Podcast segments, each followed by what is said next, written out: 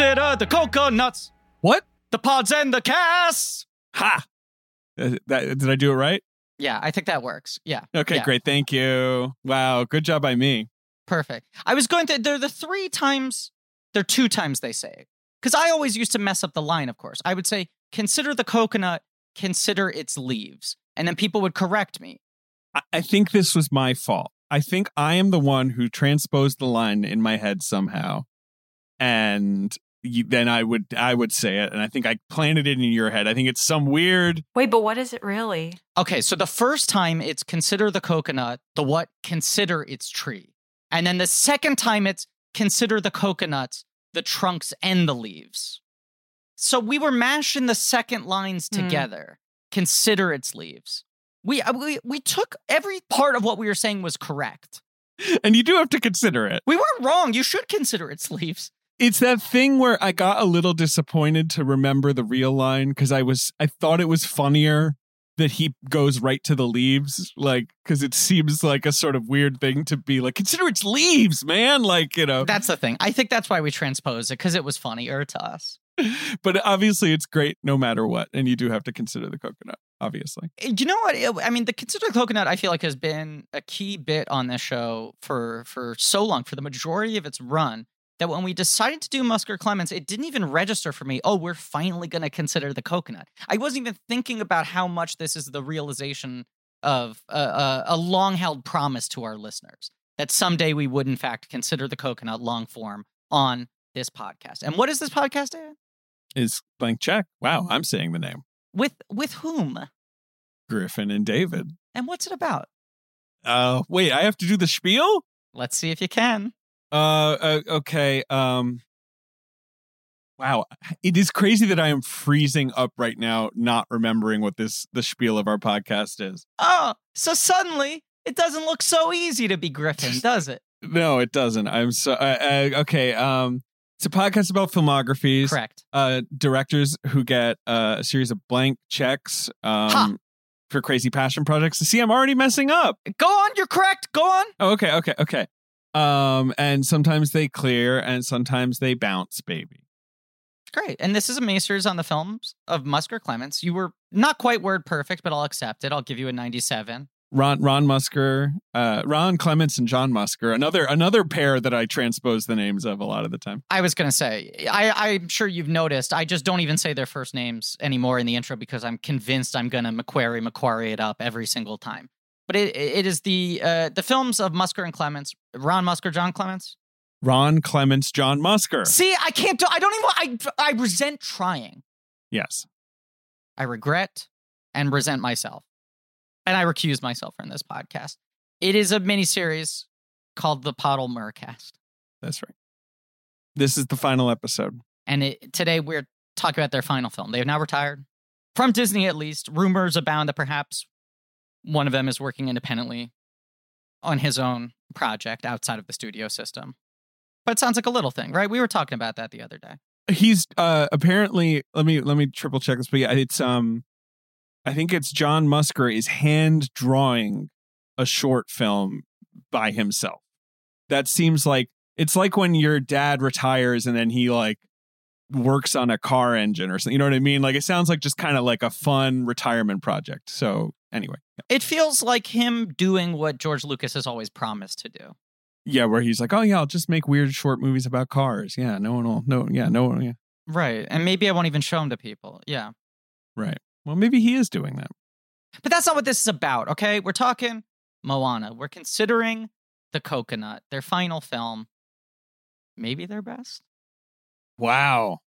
You think it's their best film? I was debating it while watching it. I was debating it while watching it. Because I feel pretty- like, it's pretty good. look, that is, this is rarely a claim we get to make on this podcast, and rarely a claim we get even close to considering on this podcast. Right? We have we have covered very few complete filmographies. Yeah, only a couple. Right. And by and large, the last film is not their best. By and large, as a rule, filmmakers do not make their best movies at the end of their career. Yeah. Right. In general, even outside of this podcast. Yes. And, and if this is not their best film, it is at least arguable. It's at least in the conversation. Sure. Okay. Right? they made the Little Mermaid and Aladdin, but yes, I I know what you're saying. Yes, I just don't think it's an absurd thing for me to suggest. I don't either. I like as opposed it. to arguing that Ricki and the Flash is better than Silence of the Lambs. This is at least a conversation you could have. Our guest is being so respectful, so polite, but she doesn't understand that on this show chaos reigns.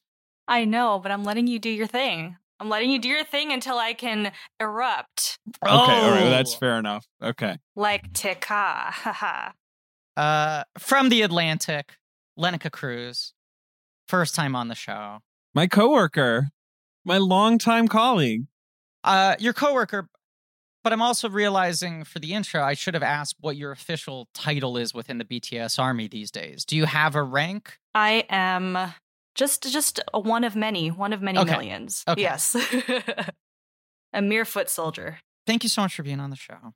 Thank you. I'm so excited. And when David asked me at the end of last year to be on this, I was like, oh, finally, I have something to look forward to in 2021. Like I had nothing. I was like, I just need something to pull me over the edge of this this year and into the next one. So here we are. Uh, I hear that loud and clear. I feel like so much of, of things to look forward to for me now are just like, oh, I'm going to uh, withhold. I'm going to not watch Moana for four months so that when I watch it, when it's time for the episode, it will feel really good. It'll hit different. Did you watch it tonight? I did, yeah. Mm. But this is a movie I throw on a lot. Like this is David, you were talking about how you'll just kind of throw on Princess and the Frog as a balm. It's one you'll like flip on a lot. This is a movie where even if I'm just like tired, and I'm like, let me watch just like 20 minutes of Moana until I fall asleep. Let me just watch these sequences. Let me watch the whole thing. Right. I watch a lot of the the, the songs. I, I do do that. I haven't watched the movie in total in a couple years. I do both. I, I jump around. I watch specific scenes. I'll watch just the beginning. I'll watch the whole thing. I listen to the soundtrack. It's a movie I find very uh, relaxing and soothing. House of Pain over here. I'll jump around. I feel like I trust your claim then that it's maybe the best of their filmography if you've seen it so many times. I don't think it's a movie uh, uh, like I don't think it's a perfect film. There there are minor issues I have with it, but I also think it's like I mean, I guess jumping into the deep end here, but but the, the, I got a DM. Uh, you know, I've been poorly managing the social media uh, channels for Blank Check while we. You've been doing all right. I'm kind of been, I'm enjoying it. I I just I resent every time I have to log on to any form of social media. It stresses me out. I I'm trying to push away from all of it. Uh, and then to whoever uh, ultimately we we hire to do the job will be much better at it than I am. But um, uh, someone DM'd us and said like, so let me get this straight. Griffin likes Tenet because the rules don't make any sense, and doesn't like Wonder Woman 1984 because the rules don't make any sense. And I okay. wanted to just respond, yes, correct. Oh, okay. You, wait, this is just okay. Okay. Right, someone, some listener, right, who I, I we've never interacted with. I, I, I don't believe I've ever interacted with before online. Sent that DM, and I didn't respond. But in my head, I was like, yes, I do defend that because I think part of at least what we try to do on this show, and not, I, I certainly think I fail sometimes. I get caught in traps of shit, but like, you want to judge a movie by what it's trying to be, right?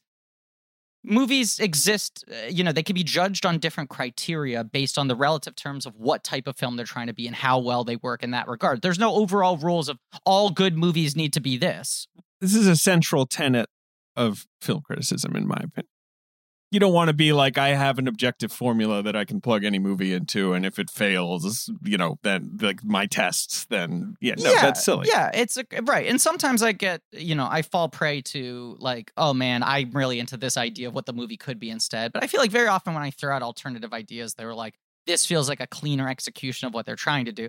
That having been said, I realized after we recorded our flight episode, oh, every complaint I made about flight is just that it's not Sully. Right. Well, truly every complaint was just this isn't Sully, which is not fair because there's only one movie in history that's Sully. But this is a film for me where I like everything it's trying to do so goddamn much that its its failings for me, which are very slight, I am more willing to forgive because I think they come so close to executing something that feels a lot more narratively ambitious than most films of its ilk. Lenika, I know you like this movie a lot because you used to tweet about it a lot. Did I? Or maybe you still do. Well, I, I remember I remember you tweeting about it, or maybe you were talking to me. I cannot remember why. I was, I feel like I tweeted about it a lot when it came out because I watched it a bunch and it was just like, I don't know, had a lot of personal meaning for me that year and just seeing like, I don't know, Polynesian culture and just all of that stuff. Um, and so I worried that I was blinded but like literally the first time I saw the movie, I was like crying for the first 10 to 15 minutes and I was like, I don't even know what happened. Like there are two songs that are happening already. So I needed to go back. Um, but rewatching it, like all the all the emotional beats that hit so hard the first time I watched it had the same power. Yeah. Like every time I'm just like the tears are being squeezed from my eyes. This movie just hits for me. Like I just think the highs of it are so goddamn high and when it's when it's really trucking, it's like it feels just like a static, you know, and its It's like emotions and transcendent, its comedy. yeah. It does, yeah, it has true transcendent moments. What were you about to say, David? Well, I was. I mean, I feel like we've talked about this on the show, and we have, as as people have fans have noted, we've talked about this month in movies a weird amount. Yeah. not for any intentional reason, but we've talked about movies that came out in November 2016. Mhm. Uh, Allied, Doctor Strange, I think. Uh, what was another one? Um, Griff, the, uh, L, the uh, the Yes. Verhoeven movie. Was was Billy Lynn 16 or was that 17? Wasn't Billy Lynn a summer movie? No, you're right. No, Billy Lynn. That's another one. Yeah. Yes, yes. Yeah. Billy Lynn, November twenty, November eighteenth, twenty sixteen as yeah, well. this yes. month So was just and and as you've talked about many times, like it's hard to really accurately judge your or or or stick with your first blush opinions of movies you saw in November 2016 right after the election. Mm-hmm. that's uh, you know uh, this is what we've talked about. Uh, This is a movie I saw a day or two after uh, the 2016 election, and I remember just not being in the mood for a Disney movie. Um, which is rude of me, I Yeah. think. Actually, I don't know why I was being such a big baby I know why. um i don't think i like ever put my like thoughts down on paper about it but i remember my takeaway being like oh it's good like Yeah. uh I, it, it peaks early to i think like it's the best two songs are at the start you know and then like but like my take being like yeah it's good i i, I liked it you know Yeah, you were like it's nice, it's cute. It's not like great, but it's good. and um then i remember like a year or two later like a lot of my friends who have kids Mhm. really like this movie Yeah. I think because it is free of Disney princess fraught things that they worry about, and you know, the new parents, I guess, are like, oh, you know, what should I be showing my kid first? Like, you know, so maybe I think that's a part of it, but also it's just a very enchanting and pretty movie that their kids really respond to. So I just remember talking to someone who's like, you know, what's really good is Moana. Like Moana is great. Mhm. And I was like, oh, Moana. Yeah, Moana was good. And I like remember, and then I went back to it and I was like, this is like way better than I remember. This is way Yeah. uh, and that's probably the first time that I considered that Ron Clements and John Musker had made it in a more serious, right? Where I was like, oh, well, these guys kind of are the master of the the the modern Disney musical. Like, so maybe like that's that's part of what I'm liking about it. But no, anyway, that's just it's a boring arc. But and and then like I watched it tonight and I was just like sobbing, just just a mess. Yeah, I do. I do think that's a thing too of just like uh, uh, friends who have become parents who have kids. This movie, kind of with that age group, is almost on equal footing with Frozen. Even if Frozen Mhm. feels like more of a cultural juggernaut, you talk to young parents with young kids, and they're like, "It's just Moana and Frozen." Like those are the two, and they're the two that are in constant rotation. They're the two where the songs are being sung constantly. And those parents are also like, Moana's a lot better than Frozen. Like from the people who have had to watch this movie 40 times. that was exactly it. They were like, "Look, I've right. I'm in the trenches right now. My kids want to watch five movies total, and Moana is the one that holds up the best. That's the one that like is the most rewarding on repeat viewing."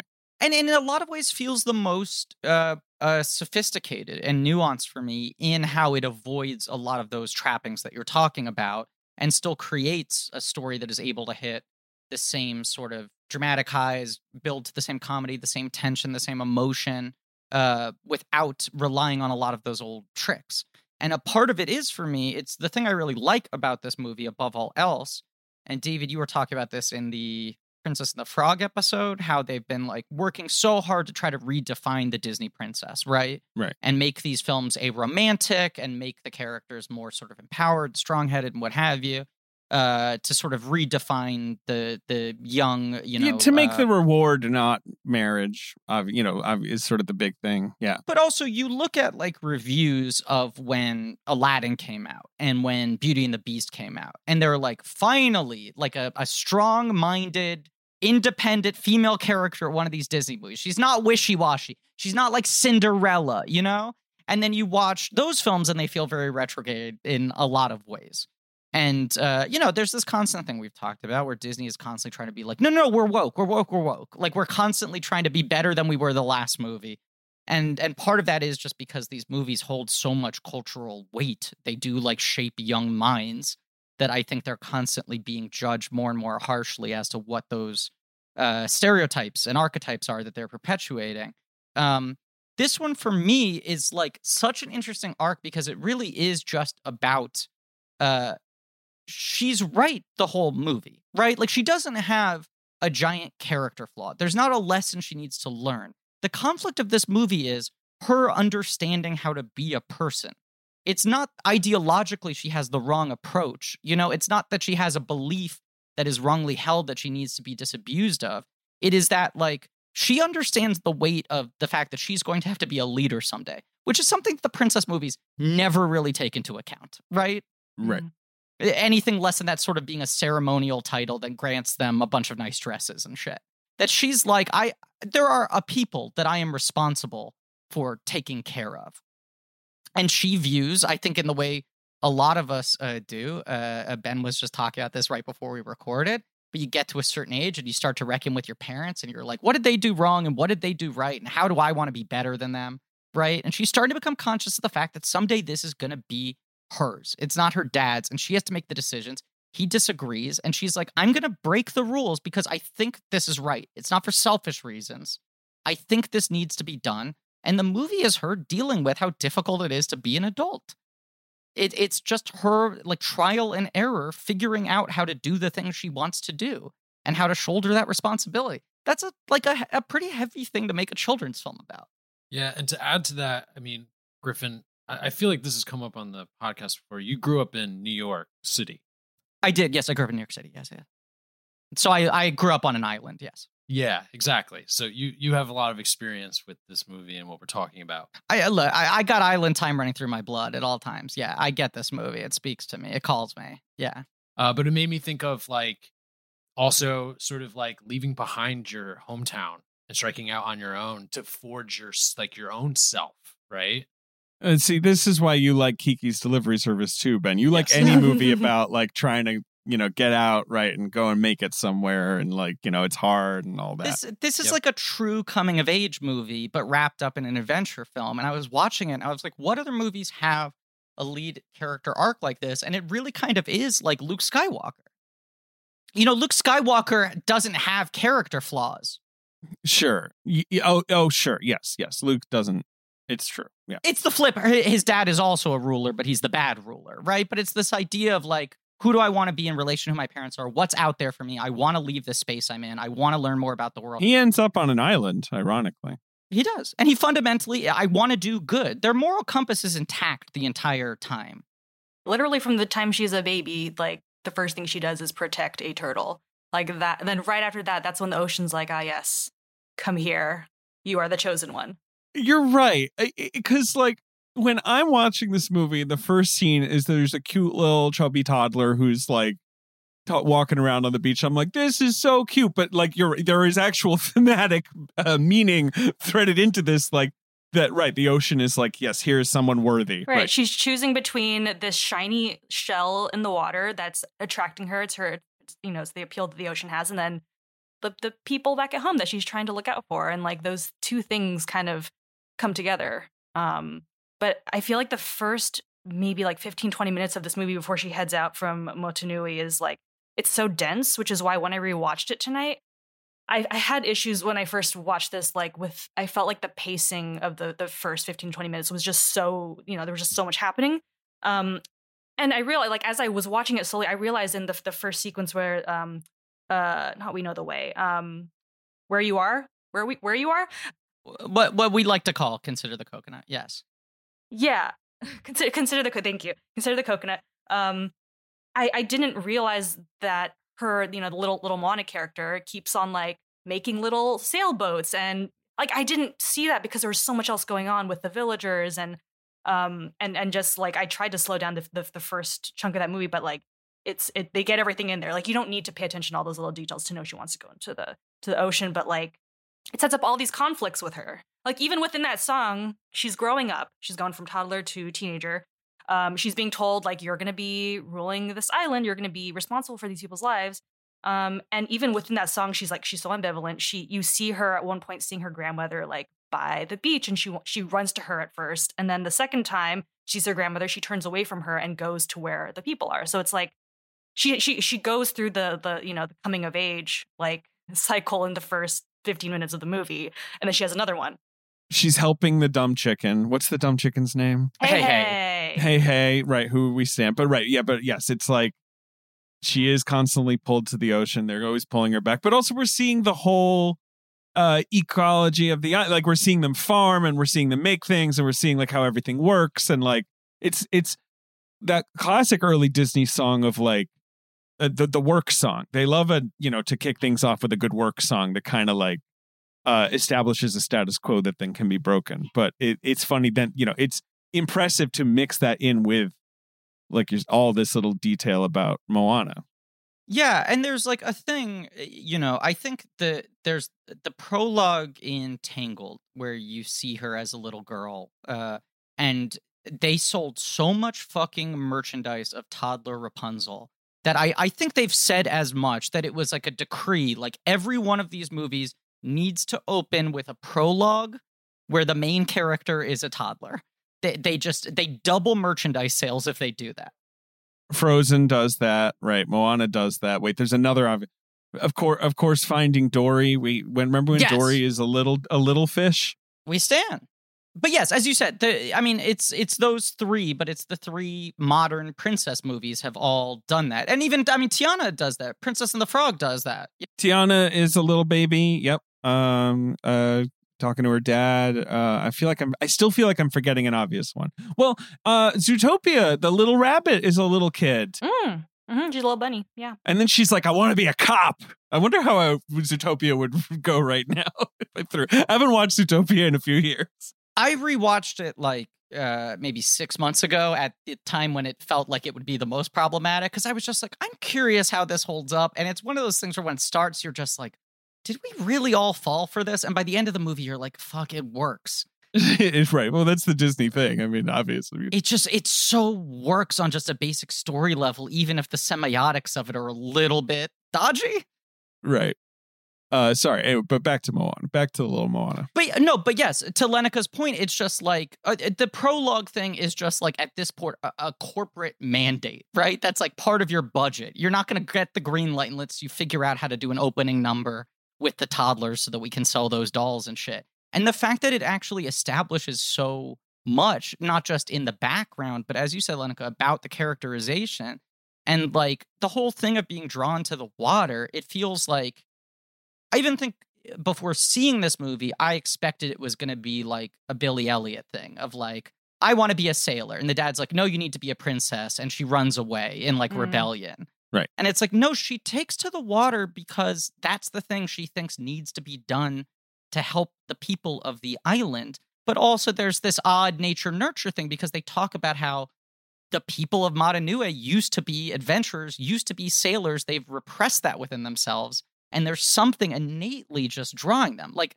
it's they're going against the very temperament of their island and their culture by shutting off this part of themselves. Um, and also just happy that uh that neither of her parents die, because I do feel like there's so many Disney movies propelled by that, by p- parent Yeah. peril. But, but grandma. Just Grandma Peril. Yeah. But it's not really peril. She's not in peril. She's just old, and you know, Yeah. Right. Move, you know, pa- you know, it's a little more serene what's happening with the grandma. But it's true. There is there is some Mhm. grandma peril. You're right. You're right. She stays there with her, you know, throughout the whole movie. Yeah. Right. There's that thing. There's the fact that the grandmother kind of feels like she's letting go of her own volition to a certain degree.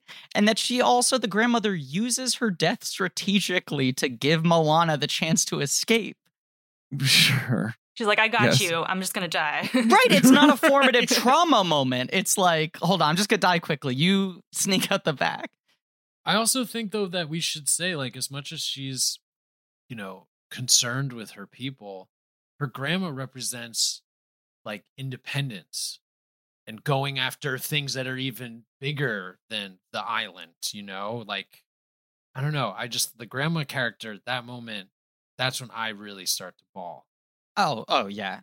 But that gets to like I think one of the reasons this movie is so potent with kids cuz it is kind of a different story than these films usually tell, which is like you're a kid, you go like why are all these adults telling me what to do? I understand. I could do this on my own. Everyone should just let me do what I want to do. And then she goes out and does it and she isn't proven wrong, but she finds out it's very difficult. It takes a lot of work. And there's something like for a kid, I think it's like a good struggle to watch someone just have to really deal with how do you actually get things done. You learn by doing and sometimes you you end up on the right island. Sometimes you bounce, baby, you know? Um, so some context about this movie. Uh, Clements and Musker, after making The Princess and the Frog in 2009, wanted to, as I believe we talked about last week, uh, wor- make an adaptation of Terry Pratchett's novel Mort, which is about a boy who works for death. Mhm. Uh, it's a great book. Uh, it's a Discworld book. They could not get the rights. It's too bad. I would love to see it. They, I love that book, and it would be super cool.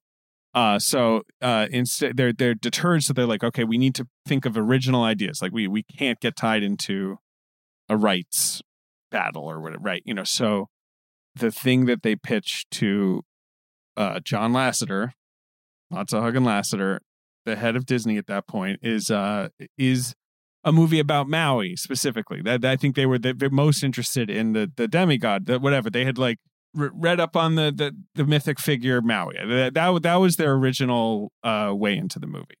Was it was it Clements? I mean, he got into Polynesian mythology, and it sort of sounds like they wanted to do something like Hercules, but with Maui.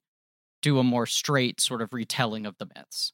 Yes, and then they learned in their. I'm reading this off the internet, but uh, they learned in their research that the people of Polynesia stopped making long distance voyages about three thousand years ago. I, I I don't know uh specifically what they were learning here, but you know right? Like I guess they they were like, why was there a transition from uh like seafaring people to more island based people? Is that does that make sense? Because that seems to be the narrative thrust that they have come upon is like uh this seafaring people who have stowed their boats away right? Like that's that's the big reveal at the end of the first act of moana is you know they have these boats and you know that's that's the sort of part of her that she's long sort of wondered like why do i want to explore when my dad's always telling me to stay home?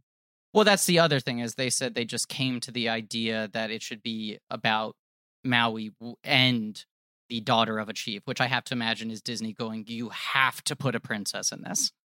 but uh, but the other thing i should mention is that taika waititi wrote the original screenplay Yeah. for the film Mhm. and then dropped out to because he had a kid and he was making what to do in the shadows what we do in the shadows and he says he has nothing to do with the movie as is uh that it was a family movie it was like about a girl Yeah, they like rewrote it. Yeah, they. Yeah.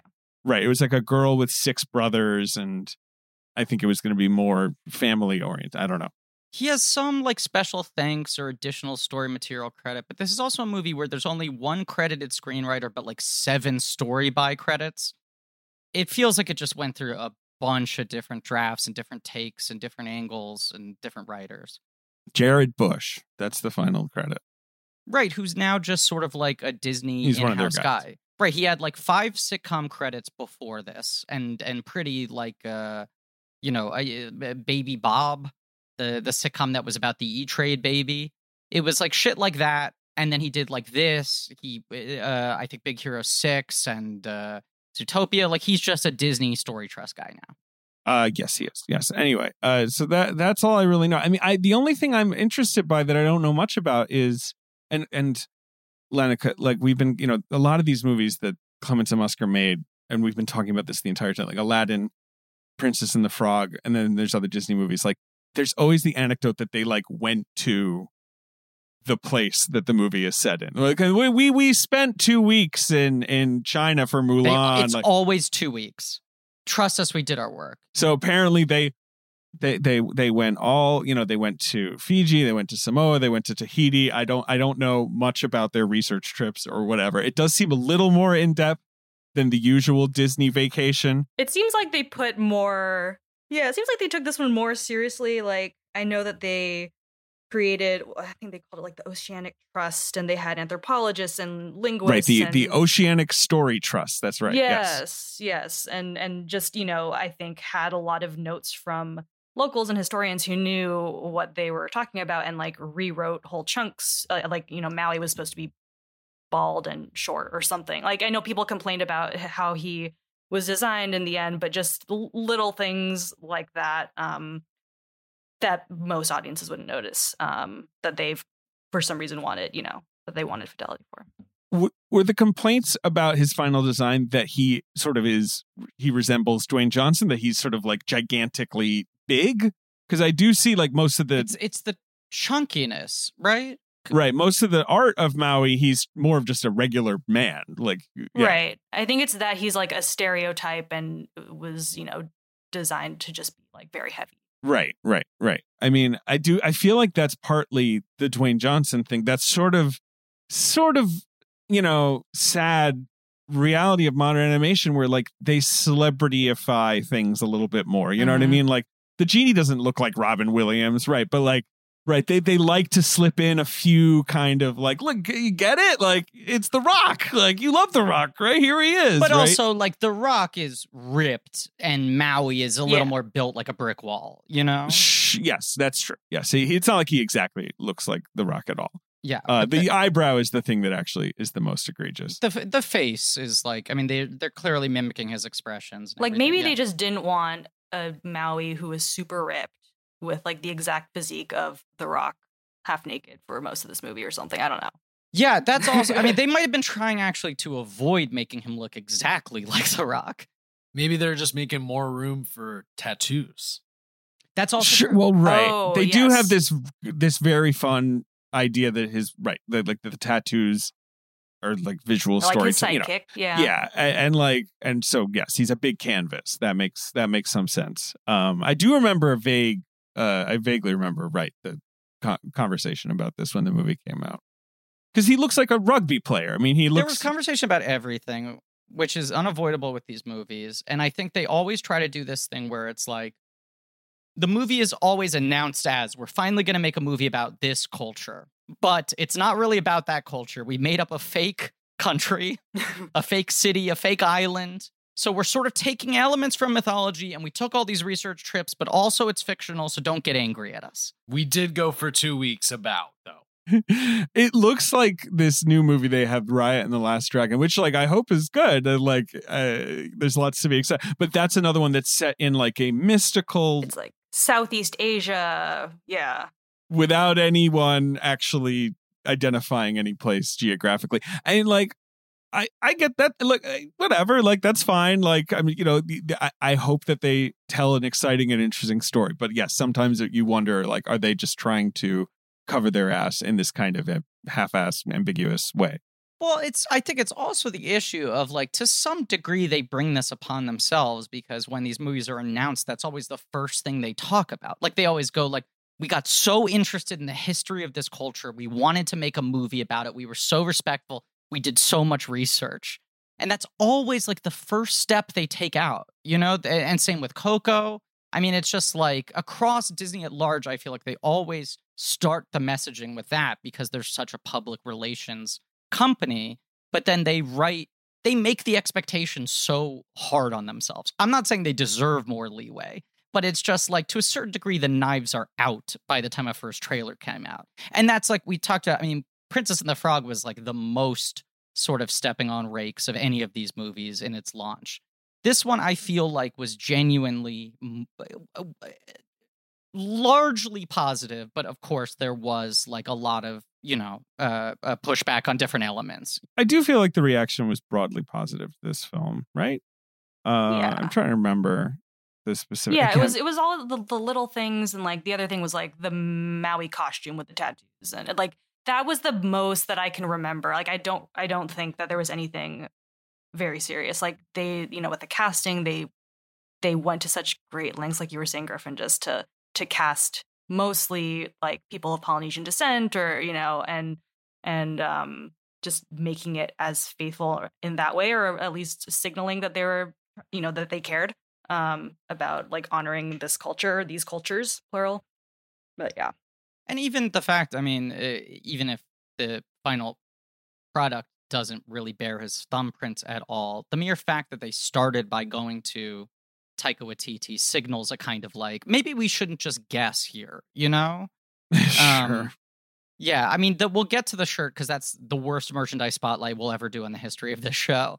Uh, I feel like the the coconut guys. What are they called? The uh, Kamatoa, Kakamora. Kakamora. I, f- Kakamora. I feel like there was some like unease with that, but but right, because they're like quote unquote like l- pygmies, right? You know, yes, But the, the thing the thing is they are also coconut pirates, which is great. You know, like it's it- it's such a funny animation concept like, you know, and and like the minute you see them you're delighted by like I don't, you know, I don't think but yes, I I remember right. I, I was, I mean, uh, you know, I, I read up on a bunch of articles and I was trying to find like the most critical ones from the time the film came out just to try to get the perspective as a stupid white person that I don't innately have.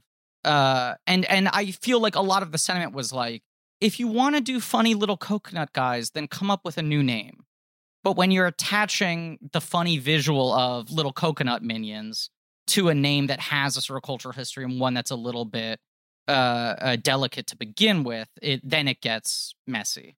oh, does the does the name Kakamora have Yes, a history to it? Okay. I thought they just made that up. th- Got it. that's the thing. No, I think Kakamora is specifically tied to a certain type of pygmy legend. Oh, okay. I'm trying to find it because the only problem is you Google Kakamora, you just see Moana, the cute little guy. Um, it may just be the name of a tribe. I'm not sure if it's specifically attached to like anything, but like it, they may have used a real word. Um, uh, because it sounds like coconut, right? Like later. I mean, anyway. Um, right. I do remember the the Kakamora coming under some, but can yes by by the standards of some of these Disney projects that I would say often feel like they're just kind of blundering for it. And by the standards of this miniseries that we've done, when you think about Aladdin with its like all white cast and its you know myriad just completely like blithe ignorance you know right like you know to to the offensiveness of its uh, how it's portraying people and you know how it's singing about them like to this and to think that they were made by the same person in my lifetime is is kind of crazy the just the arc of that Yeah, yeah. I mean, this movie, I, I was like looking at IMDb. It has like less than ten speaking roles. It's one of those things you don't really realize until you step out of just like this movie has a very contained cast, and half the characters don't talk. i think that's why i was initially underwhelmed because right once she leaves there's really just her and maui and then you meet uh the crab uh, uh tamatoa but that's it you know the villain obviously doesn't speak like quote unquote villain like barely a villain obviously and the chicken doesn't speak except he clucks and he is voiced by alan tudyk of course. Right, and and the crab and the chicken are the only two white voice actors in the whole movie. that's true. Um and that's and that's it and like i think that may have been one like p- probably unfairly one reason i was sort of like yeah well you know it kind of tapers off because then she's just you know on a voyage but the the solitude is interesting you know in retrospect like that's that's sort of a curveball for a movie like this Lenika, I'm curious because you were talking about seeing this for the first time and being overcome with the emotions from the get go.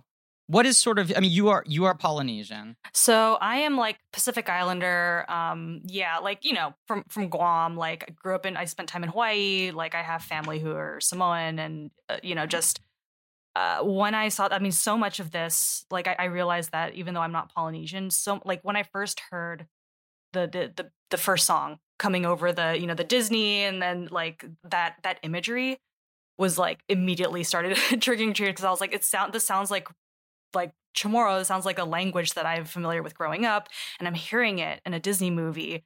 Movies that I just took for granted that I wouldn't see characters who you know looked like me or whatever in that in the very just like simple way. Um, but yeah, when I when I saw just I was I was like I was floored. Um, just seeing the, the the the animation and the way that the characters looked and seeing they just looked like my a lot of my family members. Um, so just on on that level, I was like not prepared, I guess. Um, and it just it felt it felt like the the place looked real. It looked like you know a place I've I've spent time in growing up, and um, and so in that way, as someone who tends to be skeptical about or cynical about representation stuff, uh, like I it just silenced all of that in my mind for for the whole movie pretty much. Um, and my family members too were like were so excited seeing just like I when I saw Moana, baby Moana, I thought of my little cousin who was about like Moana's age at the time and looked so much like her. Um, and then I saw the grandma, and she looked so much like my step grandma, and who had died that year. And so it was just like she looked kind of like her. She kind of talked like her. She kind of sang like her, danced like her. Um, and so yeah, like I, it's hard for me to separate the first time I saw Moana from like all of those that that just hodgepodge of feelings.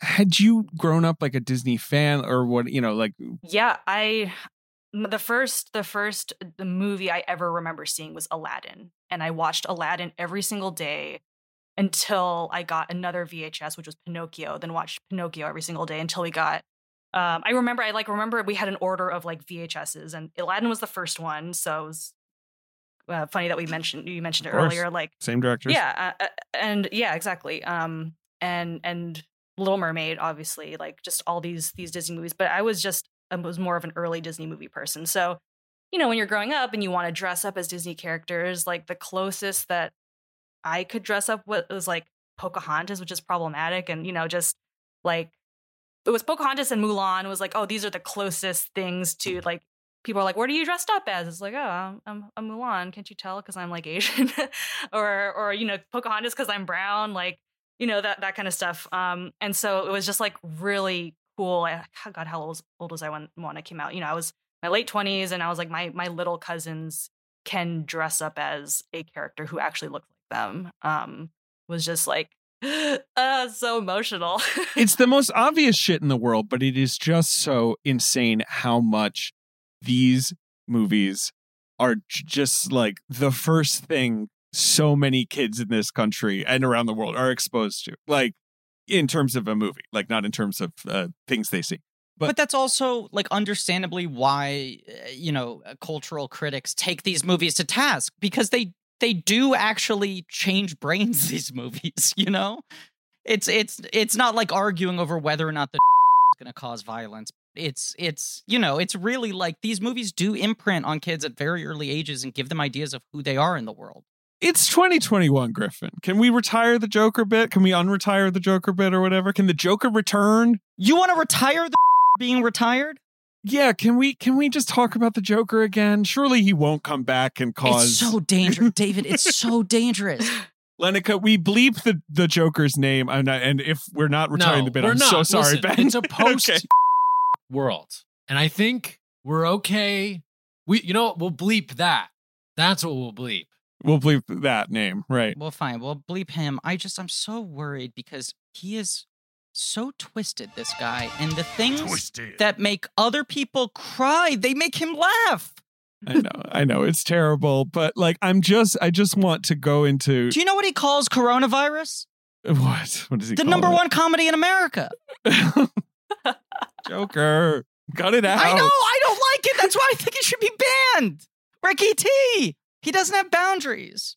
Yeah, he doesn't have any boundaries. Sometimes he misses. Um, Lenika, the thing you were saying about the Pocahontas Halloween costume, it reminded mm-hmm. me when Pocahontas came out, for whatever reason, all the girls in my grade at school liked Pocahontas's friend more than Pocahontas. There's a character who's at the very beginning who's like, why aren't you marrying Kocoum? And she looks vaguely like Pocahontas, but her dress is a little different and she's got bangs. I don't even remember this character. Her her name is Nakoma. Nakoma. Nakoma. N- Nakoma. Nakoma. Wait, so they liked her better, so they wanted to dress up as her instead? So several she girls at bangs? my school.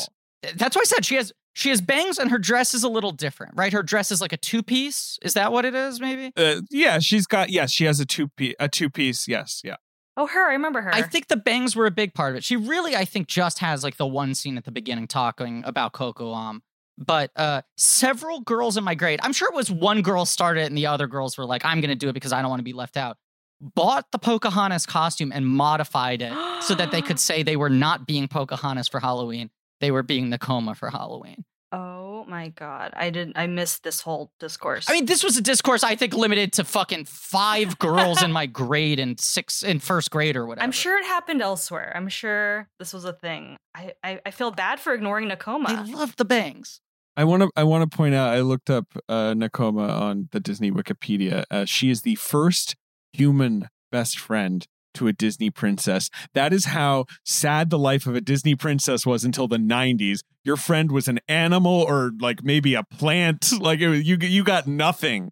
I guess uh, Sleeping Beauty has some fairies, right? She gets the fairies, but no human peer. I mean, they're talking animals, right? Though I know, but like, what That's if you want to be like, oh, my legs hurt? You know, you can't talk to a fish about that. Well, I guess, uh, she, I guess Ariel doesn't have legs either, so I take it back. But you know, in general, um, yes, that's just a funny milestone. No human friends. Even Jasmine doesn't have human friends. She only has a, a tiger. There's like a big old tiger and her dad.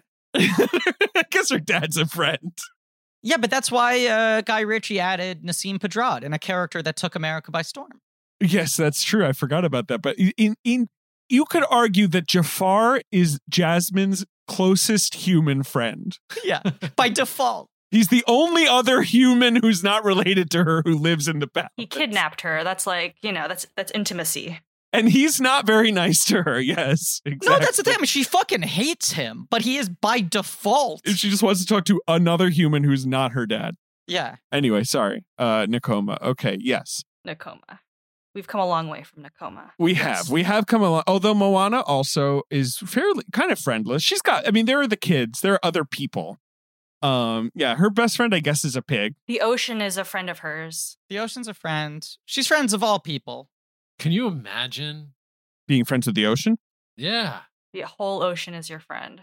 high five the ocean, man. Yeah, I mean it's pretty cool. You can't drown because the ocean's just like, "Nah, get out of there.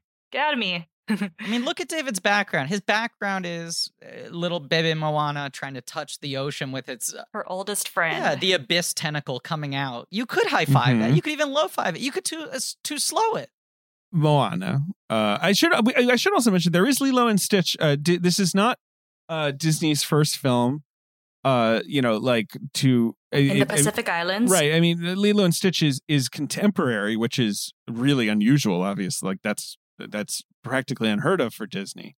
But uh, but I am no expert. I haven't seen Lilo and Stitch in so many years, so I can't even talk about. I know you love it, Griff. I love it.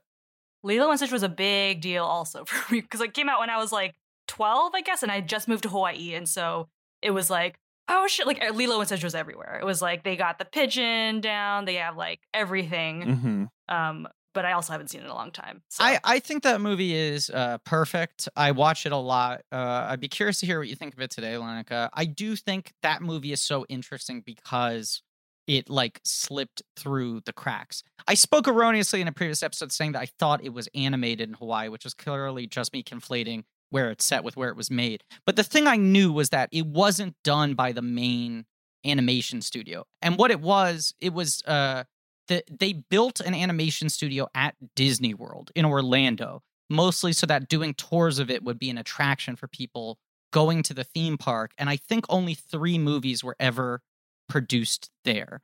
And it was like Goofy movie, Lilo and Stitch, and I think Mulan was the only like main one. Uh, and Lilo and Stitch was sort of supposed to be like a movie to let them do so there was a reason to keep those studios open. And it was a rare year where there were two Disney animated films because it was the same year as Treasure Planet. And that movie is a much smaller story. It's contemporary. It's a lot more psychological, uh, which means I think it wasn't. Uh, it's not a big brassy Disney musical that gets folded into their whole princess. Uh, right and um, it didn't get the same sort of calculations of you need to do this we have to avoid this and it does feel like because of that uh there was less meddling and uh, it, I, I don't it feels uh more culturally respectful than a lot of them to me. Sure. Uh, but it's also smaller scale, like you said. Right. They're not trying to represent everything. Um, but this movie starts out with an entirely serious, like dramatic prologue, the story being told. The the the, the myth of Maui, sure. Right. We talked about the way this these movies start, and there are a couple different uh, kind of uh, starter pack uh, openings that they tend to pick from. There's the the workers song, right? Where you have like the guy is picking the ice at the beginning of Frozen, Mhm. Yeah. The the the fathoms below and and Little the Mermaid, the right. crewman at the beginning of Little Mermaid, and, and right Pocahontas. Yes, you have the uh, a kid gets told a story. This Yeah. is this is the legend, and then that's you know this sort of conflates that with the the very dramatic, epic backstory mythology opening. Um, but it's the thing. I mean, we we of course when we did our Wonder Woman episode years ago, we uh, talked about how Wonder Woman and Moana have a lot of similarities but it's the same kind of thing where it's like you drop all the heaviest mythology stuff at the very beginning. You do it in this sort of like cliff notes, sort of hitting the high points in a sort of visual montage kind of way, and then you immediately pull out to little girl Moana. Everyone else is terrified by the story, and sh- and she's like excited by it. She she she she likes it. Yeah, Right. Uh, everyone else is crying. right. You start considering the coconut. Uh, her dad, played by Temuera Morrison, the great uh, Temuera Morrison, who uh, it does not do the singing, of course, because Christopher Jackson from Hamilton, George Yes. Washington, does the singing. But he he is he is her her dad.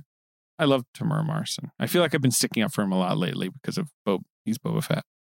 He's Boba Fett. Uh yeah her her and her dad wants her to be I, and we talked about uh where you are we, we we talked about the setup of this movie that which is great i i think I yeah. know that's why I'm trying to just I'm trying to catch this up to uh the, the grandmother. I think is like the first major scene we need to talk about.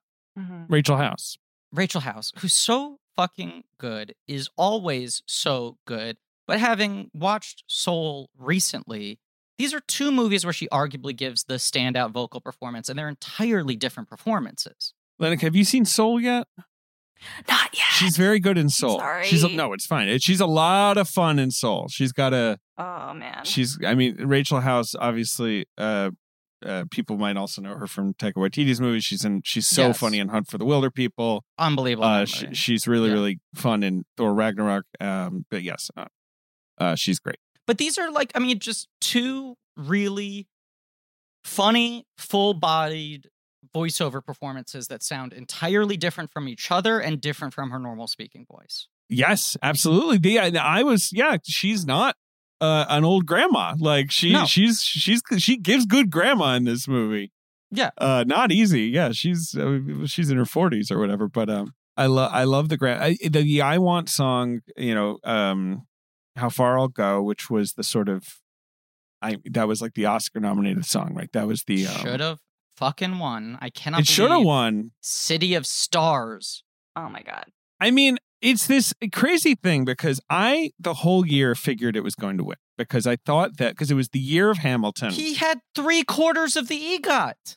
Right. It was you know Hamilton was at this like you know deafening cultural moment. Uh Emmanuel Miranda did the music and lyrics for these uh movies along with um oh god uh god let me um Opetaia Foa'i. I, I I'm probably going to struggle uh pronouncing some of these but it's basically it's it's it's a music group called Te Vaka is is basically doing um all the music with him and I just figured like they'll they the Oscars want Lin Manuel Miranda on the stage like right like don't surely Right. this that you know Mm. but uh, the whole La La Land thing kind of overwhelmed it I guess they were just like well that's the musical we have to give the musical the best song right even though City of Stars is this sort of like It's so fucking boring. you know, kind of forgettable. It's okay. Like it's, you know, it's like half a song.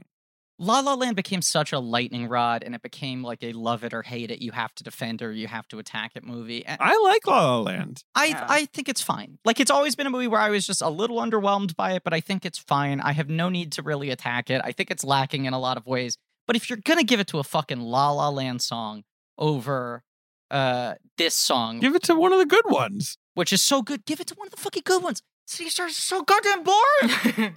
Lenika, what do you think of La La Land? I don't know. I forget where you landed on La La Land. I loved loved La La Land. Saw it once in theaters. I thought it was just like I was like, this is the best movie I've ever seen, and then I never saw it again, and uh, also felt conflicted by the stuff afterward. Yeah. was very happy it lost. Um, so that's, I mean, that's where I was. Well, yeah. Of I, yes, I mean in retros in retrospect, I, I really like La La Land. I think it's a great movie. I it's not as good as um I don't you know I think Moonlight was the incredibly worthy winner. I the more we get away from that insane moment, which was obviously just like the most incredible television, like it was Yeah. so crazy to watch it. Mhm. It's it sucks so hard that that happened. I hate that that happened. No, no, no. It was, it, it was sad. Yeah. You had to be so gracious, like on stage. Yeah. Right, yeah, exactly. Yeah. And Right. instead of just turned into this whole right, like weird drama playing out in front of everyone. And again, very dramatic to watch it. Like I I'll never forget watching it alone on my couch because Forky had gone to bed. I was a, I thought it was a joke at first. Yes, exactly. It was just like what like that weird tingly feeling where you're like, is something just going horribly wrong? Like, is someone being weird? I think I immortalized that on, on Slack, David, because we were both covering it. It was like, I don't know what time it was, midnight or something. Yes, like For- Forky, uh, my my partner, we call my partner Forky on this podcast, Monica, um, uh, had gone to bed because it was like, yeah, La La Land's wrapping this up. You know what I mean? Like Emma Stone had won, Damien Chazelle was. She was like, all right, I'm out of here. And yes, I remember, uh, Lenika, you and I just like screaming at each other, being like, "What? What is this?" Yes. My my best friend and at that time neighbor Sophie Fader, I knew she wasn't watching the Oscars because she didn't have a TV, and it happened. And I called her up and I was like, "Can I tell you what happened? Because this is going to be the only chance I ever get to tell this to someone who doesn't know." And just recounted what had just happened on TV, and she was like, "That's the most bizarre sounding thing in the world." I watch it once every two months. And when I put it on, I have to watch it five times in a row. It is just like it is some like incredible renaissance like like portrait like landscape painting where there's so many little things going on in the background.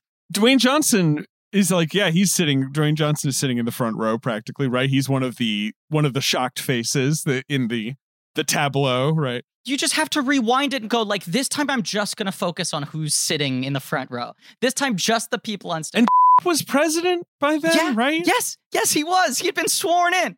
So fucking weird. That was the weirdest thing. I know you and I had talked about it, and we were like, to some degree, it's kind of sad because now you just know that's the best thing that will ever happen at the Oscars. Like as dumb Oscar dorks like you and I, I are, David. It's just like, well, that's it. There's never, that's never going to be a moment like that ever again. I've now seen what will be the best moment of my entire lifetime. Yeah, but I also hate it. I wish Moonlight had just won, and then they would because the people would have been blown out of their seats by that alone. Yeah. Do you know what I wish would have happened? Yes, what? I wish they had given Best Original Song to City of Stars and Justin Hurwitz had gotten out there and gone like, "Thank you very much. This song I put my heart and soul into it." And then the ocean rose up into the Kodak Theater and plucked the Oscar from his hands and handed it to Lin Manuel. and then also splashed him. Yeah. Spit in his. Yes. No, that's too much. I I I just just yeah, Justin Hurwitz rules. He he he's the his first man score is one for the ages. Yeah, and he won the Oscar for that, did he not? For first man? Yeah, did he not? No, I don't think so. Poor first man got you know screwed over because uh, Marco Rubio got mad at it. I know. They should have given Justin Hurwitz the Oscar for First Man and not for The City of Stars. Didn't he also he won score that same year? Yeah, he did. Yeah, he did. His score is great. It's a great score. I agree. The score is better than City of Stars. City of Stars is a boring song. City of Stars is a just a dull fucking song. Anyway, we're we're, moving on to the song we're talking about is is uh how far I'll go. Well, I just, I just want to say, Grandma, Grandma, I, I just feel like the combination of the character animation and the vocal performance, it's like the moment this character comes on screen, you're like, I like her. I like her. She's fun. She's got a unique energy. I know everything about her. And it's like a lot of these movies have like the kooky old grandma character, right? yeah. Fun old lady. Yeah. Right. But it's like, are they insane or are they a genius? Right. And an older person who has almost mystical qualities in their oldness. Like, are they wise or, right? Or do they have magic powers? Right. she's got this giant back piece. Like she's she's the only one who really understands Moana. But I, I love that she is clearly wise from the get go. Like she is in her own power. She's funky. She's funky as hell. real funky. She likes to color outside the lines, but there's never the thing of just like, oh, this old coot. She's like, people think I'm a coot. I know what's fucking going on. She notices everything. Yeah. Dude, I love when she's like, he's my son. I don't have to listen to him. I'm like, Yes! hell yeah. right. no, you don't. Everything about her is cool. and she calls herself the village crazy lady like she's happy to uh lean into her um her status on the island like when she needs to But she reveals to Moana, of course. She brings her into the cave. She shows her the ship. She reveals to Moana that that's that's the background of her people. That they were explorers. They used to sail the seas. which i think is great too now what do you guys think of we know the way uh which is not sung by a character it's sung by lin manuel miranda and Te Vaka like you know they they, they sort of take over and it's but it just I, I, I talked to a friend who objected to lin manuel's uh, singing was just like i wish someone else was singing that song but um what do you guys think of this song this song really always gets me this is the one i weirdly thought was going to be the biggest song coming out of the screening I love the song. Yeah, this hook this really hooked me. I I and I like his voice. I can understand the argument against it because he's you know he's he's like he's a rapper. Uh, he's great at writing songs and he's he's right he's a fine singer but he's that has never been his strong suit right his voice is so charming when he sings this though. When you're singing about these islands, I'm like, I know you feel this, Lin. That's the thing with Lin. He's got a very thin voice, but because he writes the songs himself, he writes songs that fit into his vocal range. And also because he is not naturally like, you know, like an eight octave singer or whatever, he does, there is a, a very uh, disarming sincerity to his singing because he's working really, really hard.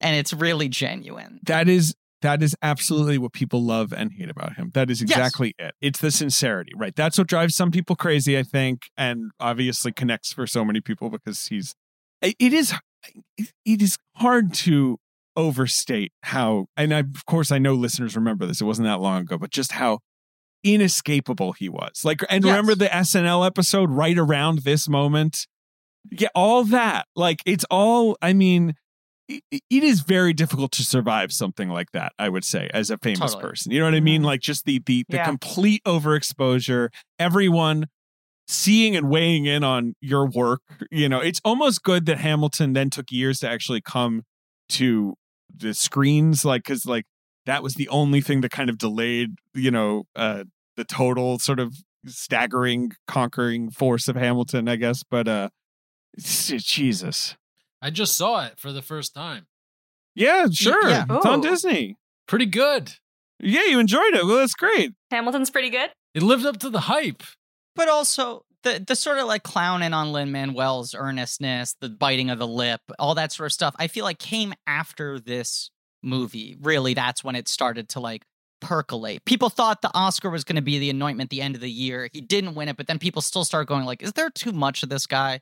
I think when the movie came out and you hear his voice in this song, it kind of felt like, well, of course. I mean, they're not going to not have him sing. He's got like the best selling album of the year.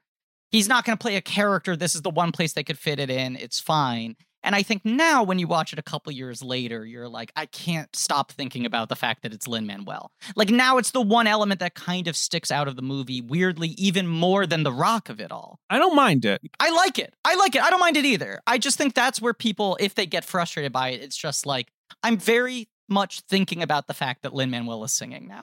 Yes. It depends on what happens this year, but 2021 is kind of the the next year for him. Like this year, His year, he has like four things coming out, right, or something. Or, maybe. he does, and I worry again that it's weirdly all packed together, and people are going to get furious with him because he has Vivo, which is the the Sony movie, right, the the animated film that he did the music for. Uh, and and he also has Encanto, which is the the the Disney movie that he did the music for. And then In the Heights, uh, supposedly is is definitely hitting this year because Warner Brothers is putting that out come hell or high water. And Tick Tick Boom is going to be on Netflix. It, like I just wonder. I mean, I he, he like he's only directing that, so like it's a little different, but still, like it's It's a lot of him. it's a lot of him. I wonder how it'll go. But I think the songs in this are so great. I love the songs in this. I think it's a great Yeah. score. I think that They're so him. Yeah. they are the the right the sort of like storytelling element to them. The you know the the full sentence. You know we are da, da, you know like that. I I need to like look up the lyrics to do it exactly, but like, and I also just like the Disney tradition of like let's get a- a big shot. Let you know like no no no more messing around and like kind of cheaping it on the songs. Like who's hot right now on Broadway? Let's bring them in. Like you know that, that's what they did with uh, the Lopez's as well. Right, right. But I was going to say, eh, creatively, it's it's similar to the Ashman thing. You know, the difference is that like in between when they hired him for this movie and when it came out, Hamilton happened. You know, they were hiring the In the Heights guy. Uh, and that felt like okay. Here's a thing that was a Broadway show, but it was kind of a cult Broadway show. Avenue Q was a weird Tony winner. Get people who are kind of at the outskirts of mainstream musical theater, and and have that sort of sense of humor, sensibility. Um, but he's a good fit. It is just bizarre to think, like, right, this this comes out the year that Hamilton Wins opens Tonys on Broadway, and- wins the Tonys, everything. Yeah, it's just so bizarre. Um, I guess it opens in 2015, whatever it was. But here's the thing I love, and this is why I was talking about the way these movies open generally. It's like this movie gets to open with the serious mythology, then go on for like 15 minutes, and then this is like a second stealth opening of the movie. Like this is the Virginia Sailing Company song. when she leaves.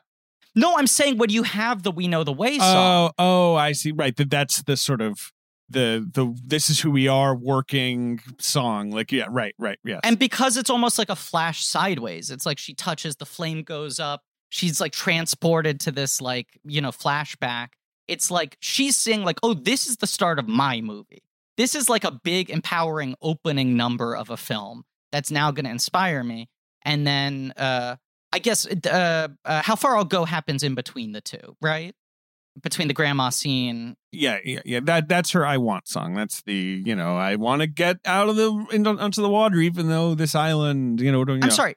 It happens afterwards because that's when she sails out, right? And she comes back. Yeah. Well, no, that's the reprise. The reprise Oh, is okay. her sailing out. Yeah, yeah, yeah. it is just a thing like in the way uh, uh, Christopher McQuarrie McQuarrie talks about that like the whole goal of the Wolf Blitzer thing in Mission Impossible is to make the audience think that they broke in the movie and then reveal that they actually were in control of it. When she does the reprise, when she gets out on the ship, when she starts sailing, I remember being like, are they rushing this? Like it doesn't really feel like she's totally set up where she needs to be to be able to go out in her adventure. To be clear, the reprise is when she gets out. The right, the first rendition of the song, right, is is her getting spit back out. Right. Right. That's what I like. I like, I'm sorry, I'm misidentifying the two, but I like that she gets spit out the first time. I like that she tries to do it. The movie tries to convince you that she's ready for the adventure. And it's like, no, because it's setting up the fact that this movie is going to be about persistence. You know, it is going to be about work ethic in some way. Right. Uh, right. So then she gets spit back out. Grandma gets sick, gives her the out to escape. She does the reprise and actually makes it out into the water. Uh, David, I know we've talked about this in every single episode how much watching every Musker Clements movie up until this point makes us appreciate uh, uh, appreciate 2D animation more than ever. And I like CGI more than you do. I feel like you naturally are a little bit more turned off by it than I am. You gave it a big thumbs down. Uh, but this movie I think is so beautiful, and so much of it for me is just the water animation in this is unreal, and it, you just couldn't do in uh, hand drawn in the same way. It's why it's successful. I think is the water is how good the water looks, and also the fact that the movie's so colorful. Like unlike Frozen, where everything is like blues and purples and kind of you know like it's sort of muted weirdly. Like you know this movie, like the the costumes are very colorful. The villainous, uh, you know the you know the way the villain looks, the way you know, I don't know. It's it's just sort of like a more uh, attention grabbing movie for your eyes. Well, she's on the water for like most of the movie. Like once you get away from the colorfulness of the island, it's just like her in the water, and the water has to have all these different personalities. It's like her friend, and then it's you know it's a storm, and it's a threat to her, and it's just doing all these things. Um, and then you don't the color doesn't come back until the end, which I will not will not spoil. I'll not jump ahead. Fair enough. but it works both as a character and as an environment. Because as you said, like most of the movie, she's on the water. I don't like water. Water scares me. I'm only What's- comfortable when it's in my bathroom or in a glass that I'm drinking out of. I don't like pools. I don't like the beach. I don't like the ocean. I don't like being on a boat. I find this movie so relaxing visually. It, it's like a visual white noise machine just watching the boat ebbing in the water, whether it's at night or during the day, whatever the color is, whether it's a storm or whether it's still. It's a thing that I think Pixar tried to do with Good Dinosaur and failed, which is like, can you have really cartoony characters with certain very real, realistic physics and elements? And despite the fact that the water sometimes acts like a magical supernatural creature, it also just, in most shots, looks like real water to a degree that is kind of astonishing. It's it's just hyper real enough, but like the fluid simulation is unbelievable in this movie.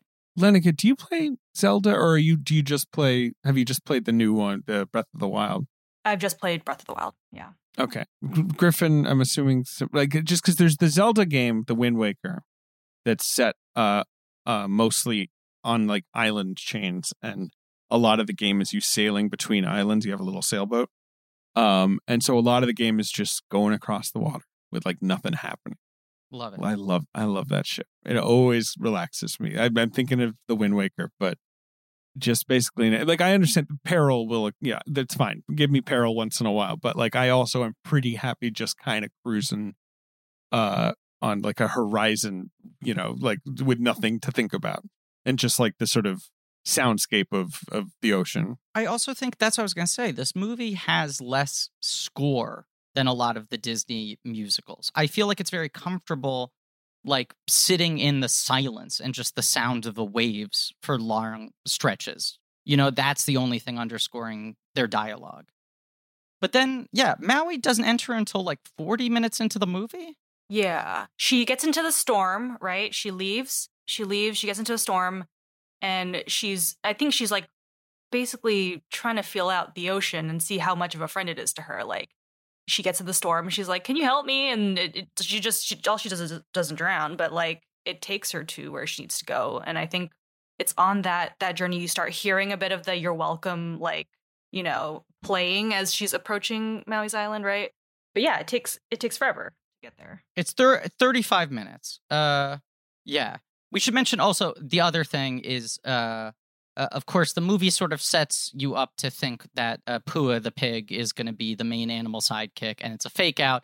They leave her with the least effective animal sidekick in the history of movies. he does one useful thing in the entire movie right when you most need him to swallow the stone and give it no no give it to her picks up the stone Oh, give to it back. Yes, Yeah. yes. yeah but Pua's too scared pig pig is really cute but he goes up with her like on that first journey where you think she's gonna break out and then he almost drowns and then he sees an oar and he's like no Yeah. I just I love that misdirect. Like her taking him the first time makes you think like, okay, he's gonna be the one by her side the entire movie, and instead it's like, no, the animal sidekick is an impediment. He is a conflict.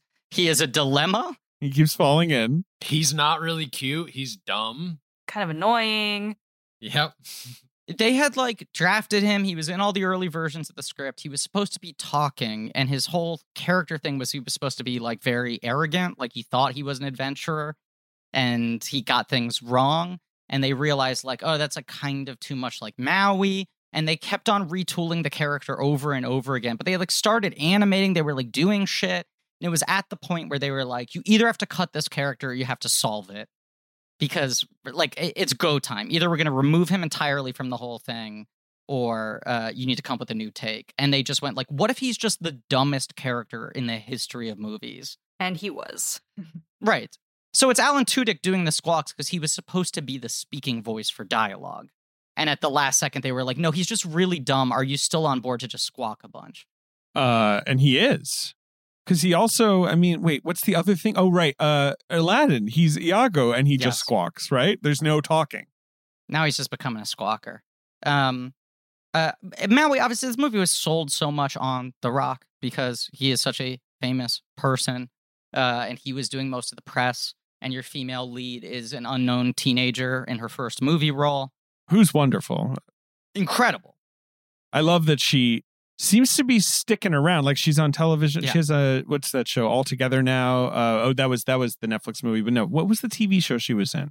She did that Josh Radnor NBC show. She's done Oh, like of Rise. Yes, that's right. Yes, yes. She she did that Little Mermaid live concert where she kind of killed it. Yeah. you know these these Disney movies are not quite as craven as like a DreamWorks or whatever in terms of like stuffing the movie with uh big stars. But yes, I mean they're using they're leveraging Dwayne Johnson's the major image. Yeah, You're making a Polynesian fairy tale. The biggest movie star in the world happens to be Polynesian right now. You're going to send him out there not just as the face of the movie, but kind of like an ambassador. I just like how much the movie is focused on Moana for the first 35 minutes, aside from the prologue. That when Maui enters, you're like, oh, right, he's part of this movie. Even though that's the thing that they sold me on, you know? That you're really just invested in her, and then he comes in as sort of flavor. once again, I am now quite exhausted by Dwayne Johnson Griffin. I think we have talked about this. His his star persona has gotten a little relentless, feeling a little flattened, a little samey.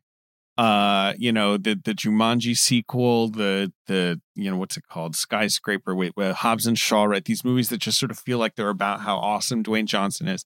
Once again, funny to consider that when this movie came out, I was like, oh, I, I like him. He's great. Sure, you know, I enjoy him. He's in the Fast and Furious movies. Like, you know, I, I, I like this this this run he's on. I, I I'm having a great time, and he's good in this. it also like this was the point in time where he still let directors use him. You know what I'm saying? Like Musker and Clements are very, very wisely and kind of cleverly using his persona to their advantage. In the same way I would argue Michael Bay did in Pain and Gain, in the same way I would argue Justin Lin al- initially knew how to do in Fast Five before he probably started arm wrestling control of the movies. The Rock becomes a problem when The Rock feels like he's not just a, a color on the palette that he is Bob Ross. You know that he everything has to be built in his image. D- Lenika, what's your? Do you have strong feelings on on The Rock on Dwayne Johnson? I don't, but I was thinking like what wasn't he when he was cast for this, he was like really nervous cuz he hadn't done voice acting. Singing. He, I think singing was his his biggest concern, right? Yeah. Yeah, yeah, and he was just like very I, I think deferential and just like, "Oh, did I do a good job?" like that kind of thing with this role. One could argue that's the key to a good Dwayne Johnson performance is a sense of humility and a sense of deference to the other people working on the film, as opposed to posting an 18 uh, paragraph uh, Instagram caption about why he chose to make Rampage uh, and explaining the larger points he was trying to make and telling the Rampage story and building out the new Rampage mythology. If you remember, Rampage is the movie uh, where there's a, a it's based on a video game and it's about a, a big gorilla that smashes things up. I remember you wrote a very funny review of it. You've edited so many of my reviews. I always wonder, like, if you if you remember uh, the the the, the details of these st- stupid movies. Uh, Rampage is the movie, of course, where the gorilla gives a finger to the audience. That's like his big joke. Also, uh, two of the things that the uh, big gorilla has to smash are a uh, big crocodile and a big wolf. And of course, the film had the tagline uh, "Big meets bigger," Right. and it was because there was The Rock and then a gorilla. Right. Okay. Yes. Yes. Big met, big met bigger. Yes. That's the other weird thing. Dwayne Johnson movies started having taglines that didn't reference the movie but referenced Dwayne Johnson. His his his his imposing image. Right. Or or the central intelligence, which is in order to save the day, they're going to need a big heart and a little a little heart and a big Johnson. right, right. Lenika's covering her face and cringing. I'm just remembering the billboards. Yeah.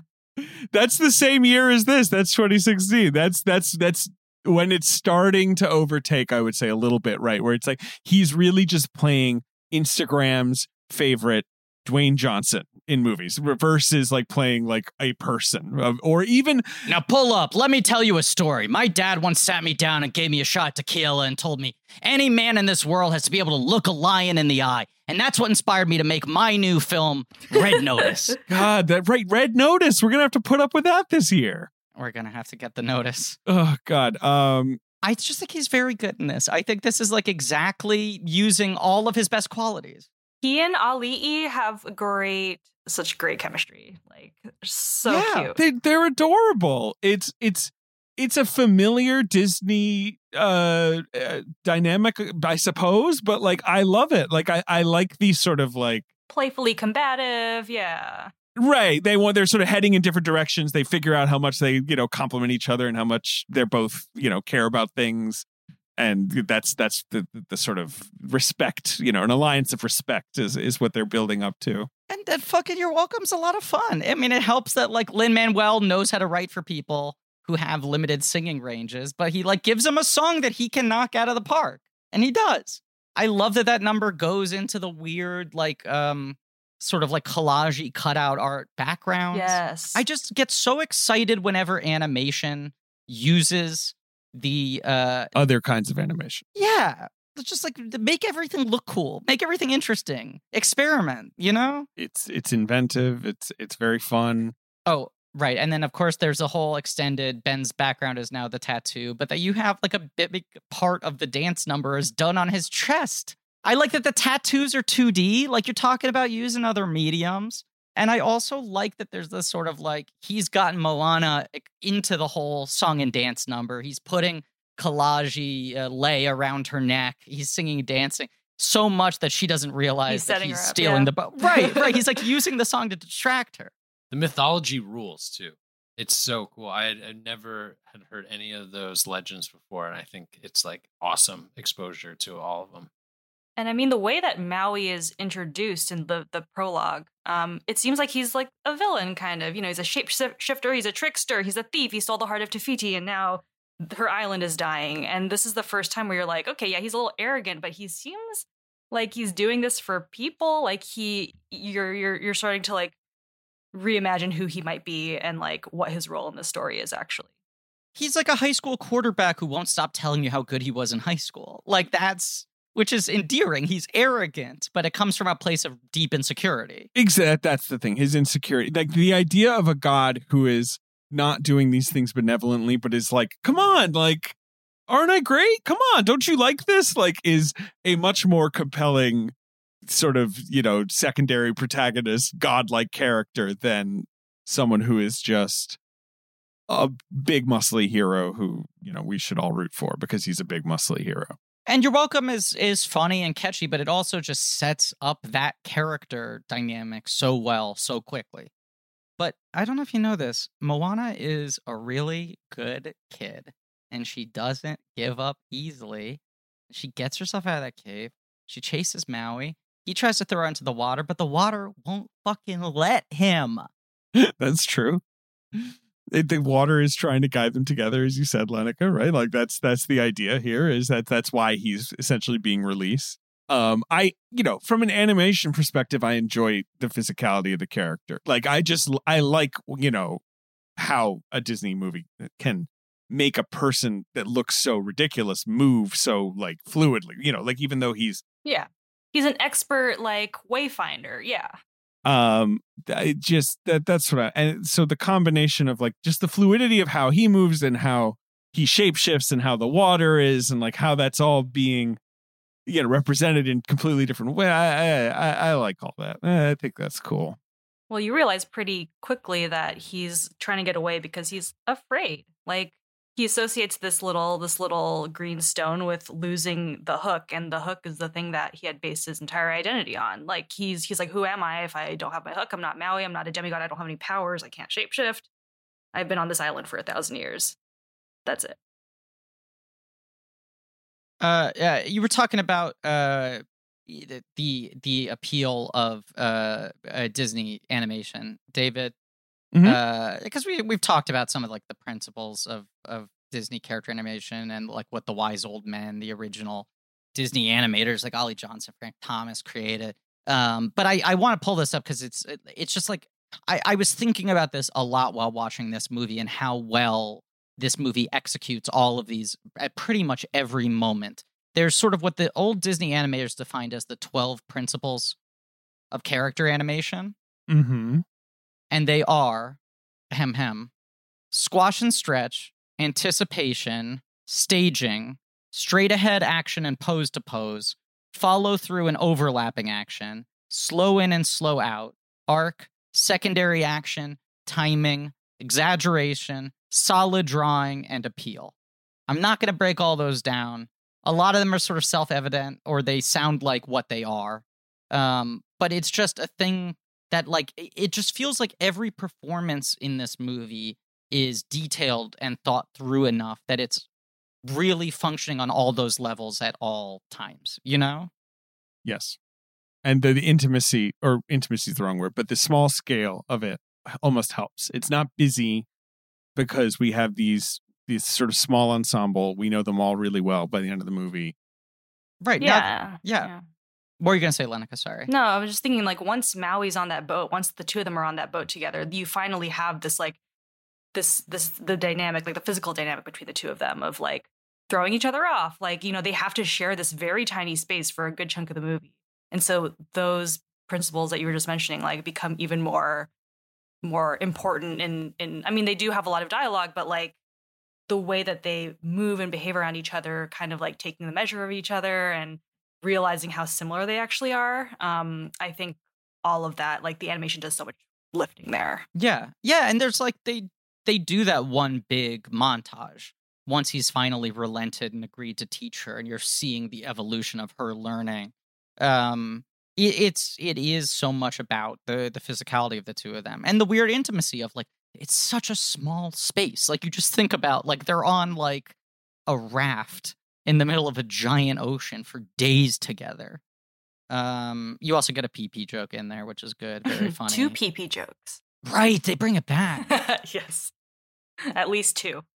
After that is the the Kakamora scene, right? That's the the coconut pirates. That's like the the big action scene. I mean, like many a Disney movie, we only have one song left at this point. We're halfway into the movie. The only song left is "Shiny," which is a very fun song that I enjoy. Well, well, but they do two more small. they they right they do Yes. reprises um but much like frozen weirdly uh wrapping up its songs in the middle of the movie and having the troll song be the last song like it's just funny It, it bums me out. Yes, how they shift to action mode for sort of the, the the final act of these movies sometimes I'm just waiting for one of these movies to have the courage to have songs all the way through. give us an 11 o'clock number essentially Right? They do those two echoes with Grandma and and uh, uh, How Far I'll Go Again, uh, which at least makes it feel like music is still in the lifeblood of it.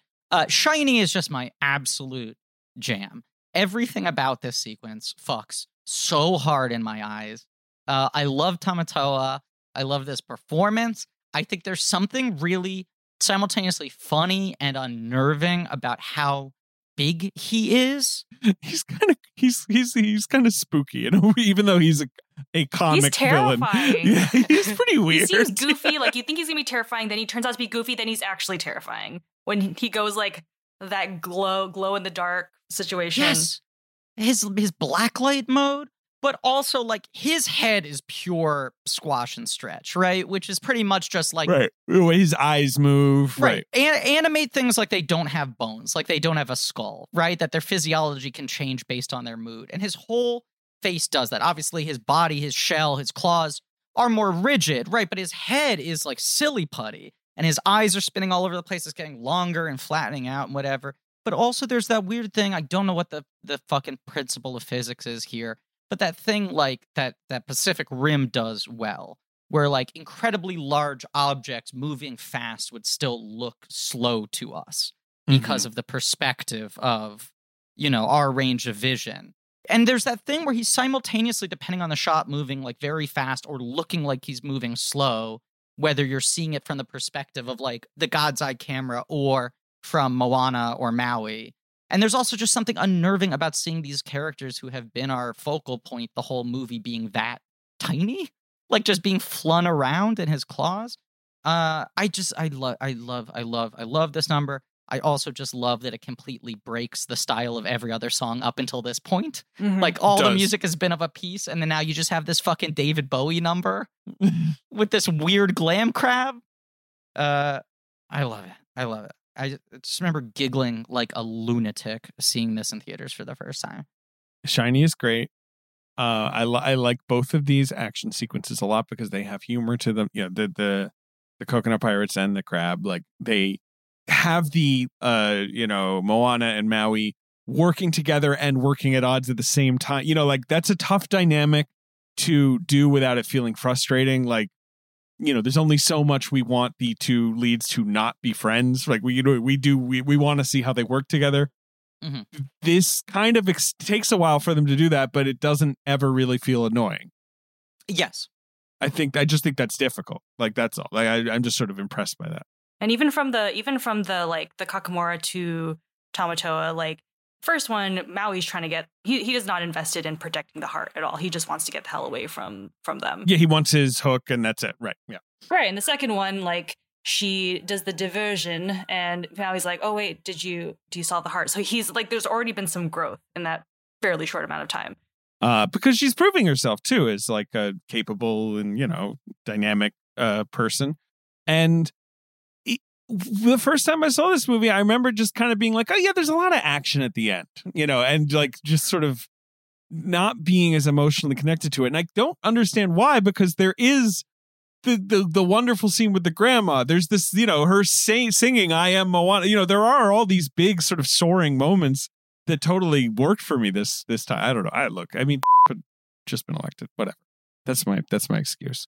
Uh, yeah, and also, I mean, th- right, the Kakamora is like the most conventional sort of manic action sequence, right? Then Tamatoa is like half musical number, half action sequence, and then you have the first failed attempt at uh, uh, defeating Te Fiti, which is very much like big action epic thing.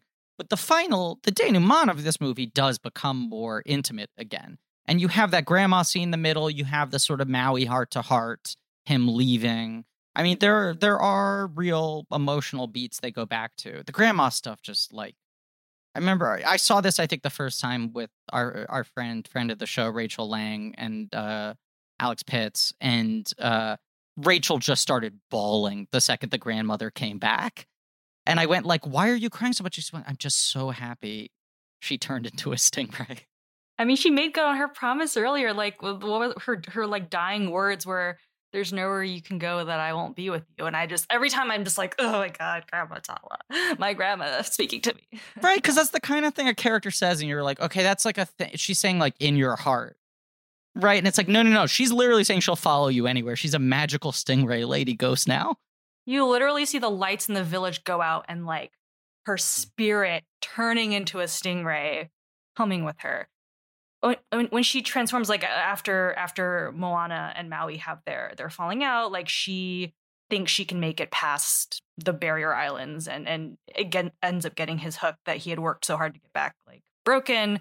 He leaves, and she's actually like the last thing he says to her is like, you know, the ocean chose wrong. Like you're not the chosen one and this entire time like you i know that she doesn't really grapple with like a major character flaw but if there's one thing that she does like if her coming of age story has some kind of arc it's like going from telling yourself you know you're the chosen one you're going through the motions of being the chosen one because your grandma told you and you know the ocean chose you and you're you're listening to other people telling you who you're supposed to be but she doesn't believe it uh, like you know she's doubting herself and then like I think she goes from being the chosen one to deciding to realizing that she can make a choice. Like she gives, she tells the ocean like choose someone else, and the ocean isn't like no, Moana, you have to go on. It's like all right, like We'll take the thing. Sure. Yeah. Yeah. the heart just falls down.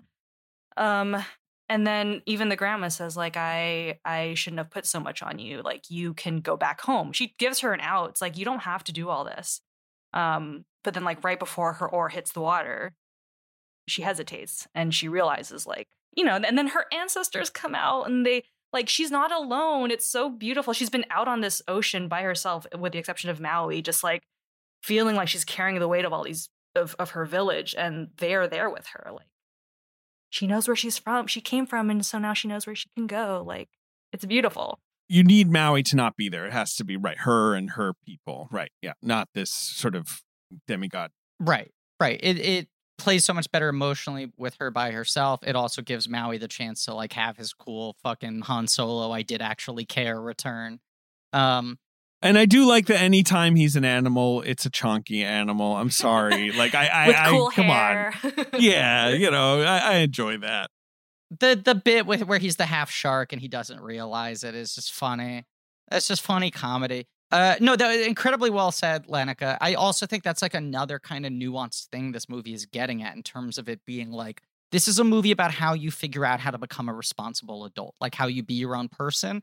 Is to some degree she has to learn that it is good to doubt yourself, right? That so much of this movie has been like, I know I'm right. I have to do this. It doesn't matter what anyone tells me. And that part of the equation is if you don't ever doubt yourself, that's worrying, you know? You should not always believe you're correct. You need to have those questions. You're covering something up or something if you really feel that way. Because, like, Maui pre- presents himself that way. But then, of course, the big realization is no, this guy is c- crippled by doubt. Like, that's that's why he keeps mm-hmm. doing crazier and crazier things. And that's why it's so good that the arc of this movie, yeah, is after uh, she gives the heart of the ocean to, to you know back to Te Fiti is is that she goes home and her parents are like, "We're glad you're home," and it was clearly good for you. Right? There's no scolding. Yeah, and like you know, clearly, like I'm glad, like you you you look great. The, clearly, it this was a good you. thing for it you to do. You. It suits you. That's you and know. also like you were right. Thanks for saving us. Our coconuts aren't turning into dust anymore. We can once again consider them. which is great. Which is great. But that almost feels secondary to yes, it was scary for you to leave and that's what I was afraid of. But I, I I recognize that that was the right thing to do. But yes, the fact that her return is just them running to her with joy, that it's not any like oh my god, you know, and there's no scolding or whatever. It's so uh, nice. And it is like it's disarming that final Te Fiti sequence. Like I was just still having seen this so many times, taken by the imagery of like she is genuinely scary looking. She's a giant volcano lady and she we've seen her already like make a you know quick quick business of our heroes the first time and to see him want to just stand up to her and stand still and hold out a stone and then that shot where you see them in profile. And and and recognize that this is a wounded creature too. This is someone beautiful right, yeah. It's so beautiful. Beautiful. But that shot where it's like the two of them in profile moana holds out her hand to the bridge of Te nose i fucking uh, love it just let her come to me and the ocean just parts and it's yeah. it's like it's so fucking badass. It's great. And also to a degree like the thing the the lesson she's learned that helps her defeat her is just like oh she understands why people behave certain ways now.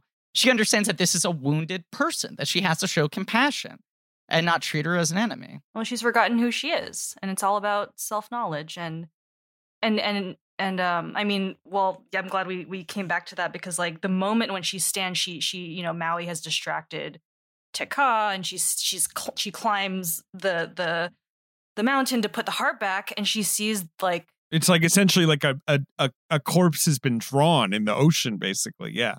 Like a chalk outline. Right. Like the image was sort of like reminded me of you know the like the nuclear test they did in the the Marshall Islands, like post World War II. It was like it was it had a bit of that to it, and even like the explosion had a kind of like nuclear test feel to it. It's spooky. Yes, you know, right. She gets knocked down by this right black blast radius. Yeah, right. I mean, she turns around, she realizes, and then like holds up the holds up the the the stone or holds up the heart, and it's like she's so brave. Like you just see she she knows in in that moment she recognizes she know because she knows who she is now, and she recognizes what it's like for someone else to not know who they are. And realizing that Te Kā and Te Fiti are the same the same character was like so powerful. Um she fucking leads with empathy. It's so touching and, and seeing the transformation, the green cracking through and all of that. It's just so beautiful on every level. That's the other time the animation like the computer animation just really like it just blows your mind seeing that green burst through. Right, the, the, colors. I mean, the way the lava is animated too, much like water. Like you know, just just the sort of it's it, it the intensity is higher in three. That's that's where the CG does is undeniable. Like even though I do love a hand drawn movie, and I'm sure I would have loved this if it was a hand drawn movie, but you know, Lenika, I have a, a 3D TV. I bought the last model of 3D television before they were discontinued in the United States because I didn't want to miss out on a trend that had clearly already failed. But I watched this movie in 3D, and I do think that, like, this movie is more impressive as a uh, two characters on a boat in the middle of the ocean movie than Life of Pi.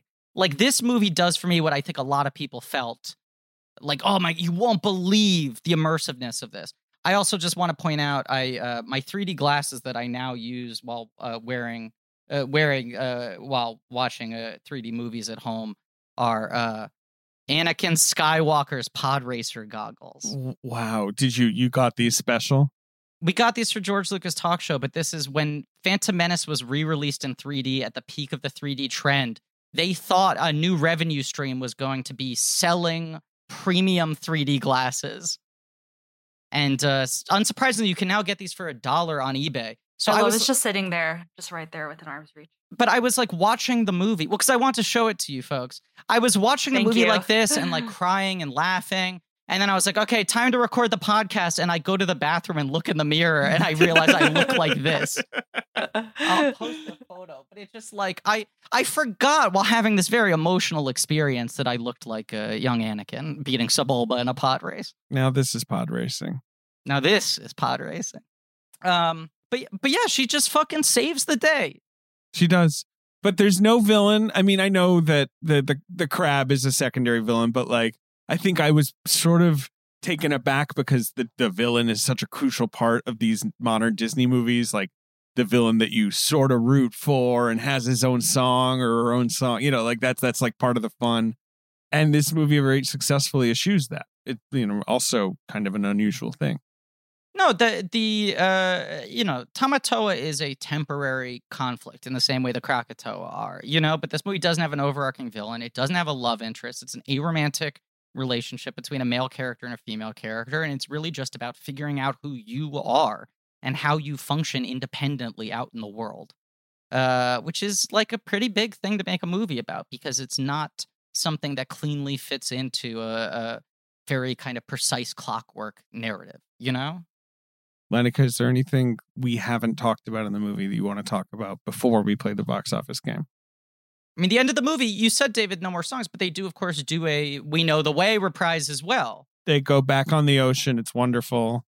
Uh, I, I'm crying again. You know, like the pig finally gets to be on the water too, which is a big Who is on the water, baby? Yeah. Yeah, because the boats are big, right? Yeah. Oh, so he deserves it. Um, but yeah, I don't know. You know, yeah. Is there anything we haven't talked? I mean, you know, It's a good movie. it's a good I movie. love Moana. Every time I watch it, I'm like, all right, gonna have a, a couple of cry moments in here, and like it just never. The Te Fiti scene at the end just always like punches me in the face. It's a grandma scene for me. But I also, I just, the whole time I'm watching it, I think the same thing over and over again, which is just, Moana's a really good kid.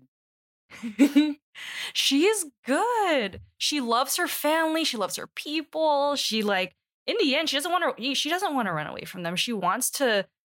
It's it's like you know the song at the beginning is like a very conservative song. Like we don't leave, we don't change anything. This is how things are.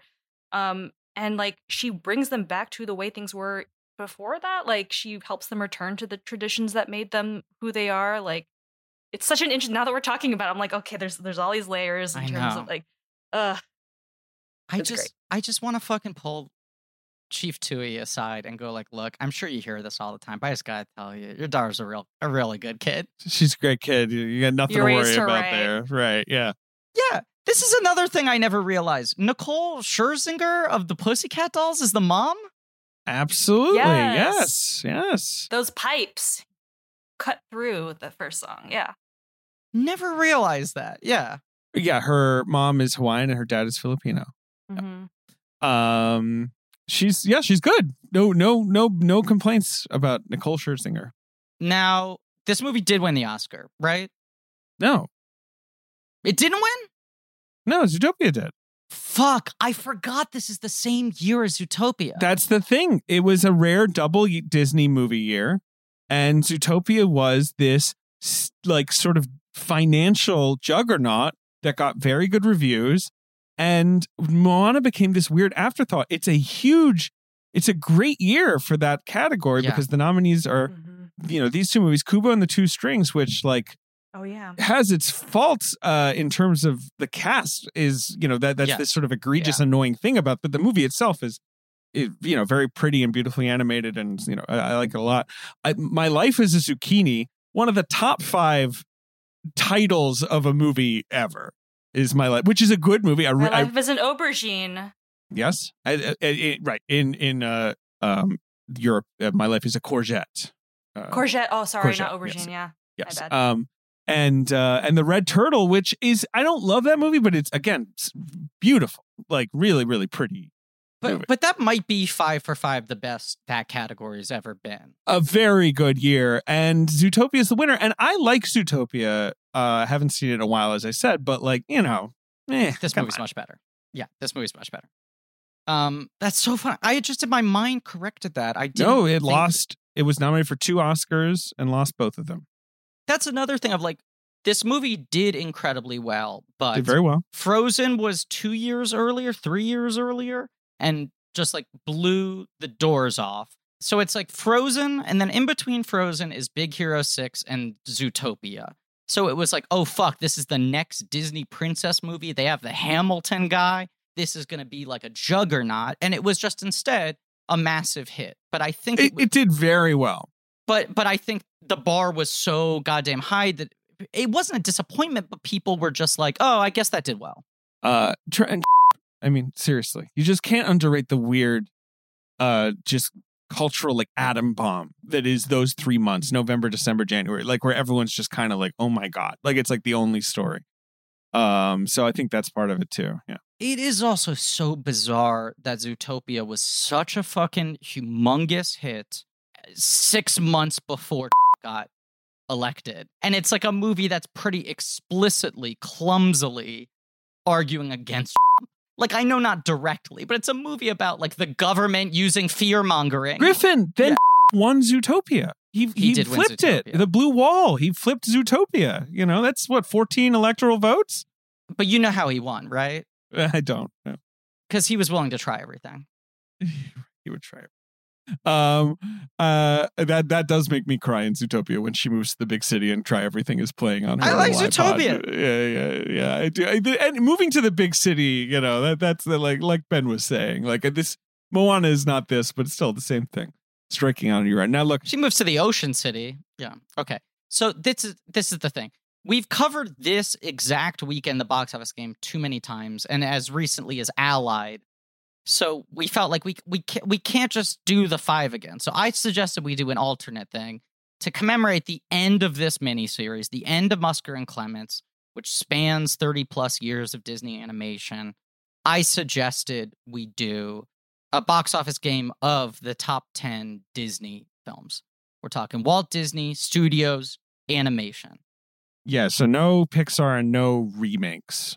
No. No fucking Lion King 2019 And no Disney tunes. We're talking No, the well, obviously not. traditional. Right. Okay. So go on, give me the number one animated Disney film of all time, Griffin.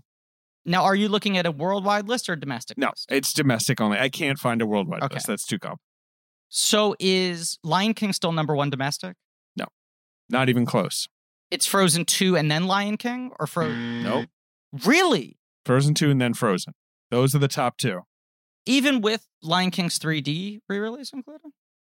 Yes. I don't know. I look, I'm going by it. Look, Griff, this this list was hard to find. Okay. So give me the numbers.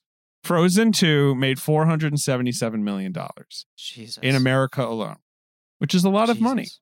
Right, and it made like a billion two or something. Yeah. Frozen 1 made $400 million. So those are the top two. They are just, you know, sizable things. And number three, Griffin, Is not Lion King? Nope. Number three is Zootopia? is Zootopia. The movie about a Zootopia. What Yeah. if there was a Zootopia? Zootopia did like 360? What did it end up at? 341. Wow. And number four is The Lion King, which made 312.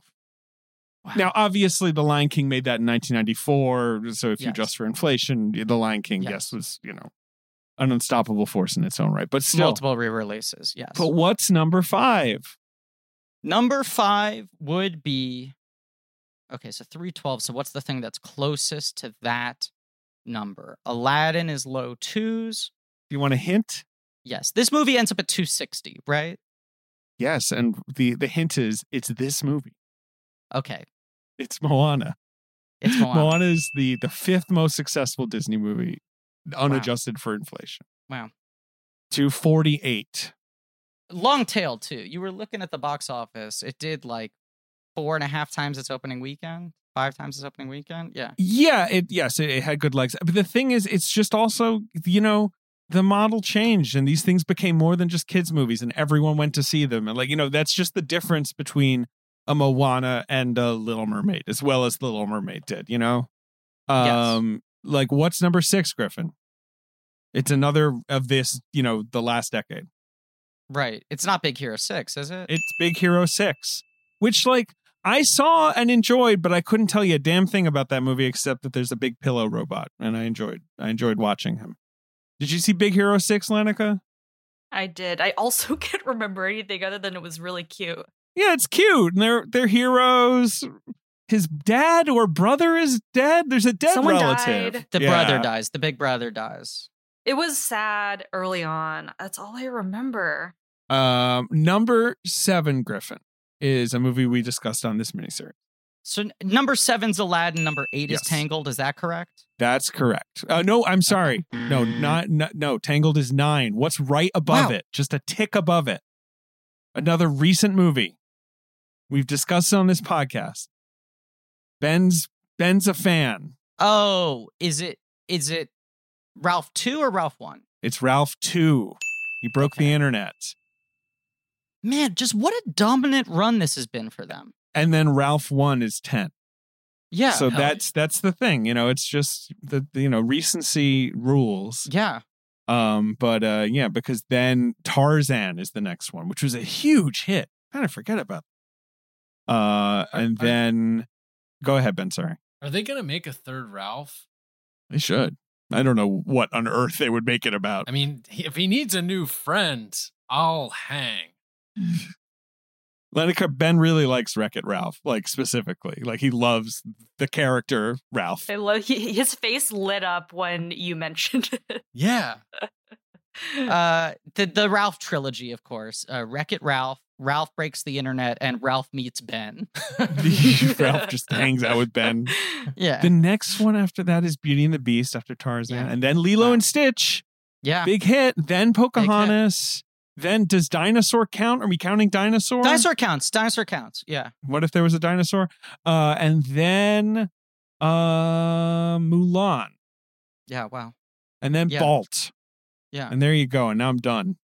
I mean, and obviously the uh overseas numbers just like Yeah, that- that- for these. right, no, no, no, no. But I'm just right. saying for the later movies. I mean, they were always big hits internationally, but this recent wave of the last ten years, the the worldwide numbers have just been ridiculous. I mean, it's like uh it, it really has been a like a third renaissance for them, where it's just Mhm. they kind of what they've won the Oscar three times. They've had yeah, they like- they sort of began to outstrip Pixar. yeah yeah they would and- start winning and- that Oscar, the animated Yeah. feature Oscar, and and whereas Pixar was like pumping out sequels, and people were getting a little sort of disillusioned yeah uh, with the the Pixar thing, right? I mean, you know, the P- Pixar will win. They won for Coco. They won for Toy Story four. That was sort of a weak year. but though. they've all been huge hits. Um, and I feel like people were surprised that Toy Story 4 won. I think people were resigned to the idea that Frozen 2 was going to win just because Disney had been so dominant. But uh, Toy Story 4 is better. Frozen two wasn't even nominated. It wasn't even nominated. No, Hey, It was so what was the thing that people thought was going to win? they didn't. They thought Toy Story four was going to win, but I mean, but like that Frozen two obviously early on looked like the juggernaut. Yeah, but no. what were the end- other nominees that year? Okay, How to Train Your Dragon 3 Uh-huh. uh, Klaus, Klaus on Netflix, uh, Missing Link, the uh, Laika movie, and I Lost My Body, which was a the critical fave, uh, which is a good movie. Um, those were the nominees, and this year, God knows what the nominees will be. What a weird year. Yeah. 2020 Oscars. They're going to be not a bummer at all. No, they're going to be uh, normal. I just, God, I, I just, I, I'm, I'm very terrified by how quickly people have gone back to like, no, but we need to do the award shows in person. Like, there are so many ways to do an award show during a pandemic. I'm not saying the Emmys were perfect, but they at least were interesting in trying to figure out how to do it responsibly. Yeah, they did some stuff that was kind of interesting, and they don't know what they're doing. They but don't then, know like that it's uh, gonna be the whatever person. it was, the Country Music Awards, they were like, no, we think it's good if we like test everybody and then put them all in an auditorium together, and then like 80 people got sick. Yeah. Well, don't do that. No good, very bad. Don't do it. All right, Griffin. The only one, the only other thing we got to do is we got to rank the Clements and Muskers. There's only seven. Yeah, I'm ready to do it. Go ahead. You should. Well, no, I'll go first because I feel like mine are boring. Okay. All right. I'm number one, Little Mermaid. Number two, Aladdin. Number three, Moana. Number four, Hercules. Number five, Princess and the Frog. Number six, Great Mouse Detective. Number seven, but a worthy final entry is Treasure Planet. Like, I don't want that to Wow. feel like the cellar dweller. Wow. Like, I like all these movies. uh, you're gonna, I think, be outraged by the list I'm about to count off. No, I don't care. I'm ready. Uh, number one, after this talk, I'm only feeling twice as empowered to do it. Uh, Moana, baby, she's a good kid. right. Hell She is Moana. I just like how many times in the movie she has to sing her own name. She is Moana of Motunui. It gets me when she does it at the end. The, Yeah. the big. Yeah. Yes. There's rarely a movie in which a character's name is said this often, and I think no other movie where a character's name is sung this often. Yeah. Uh, Moana, number one. Number two, I think I know what it is.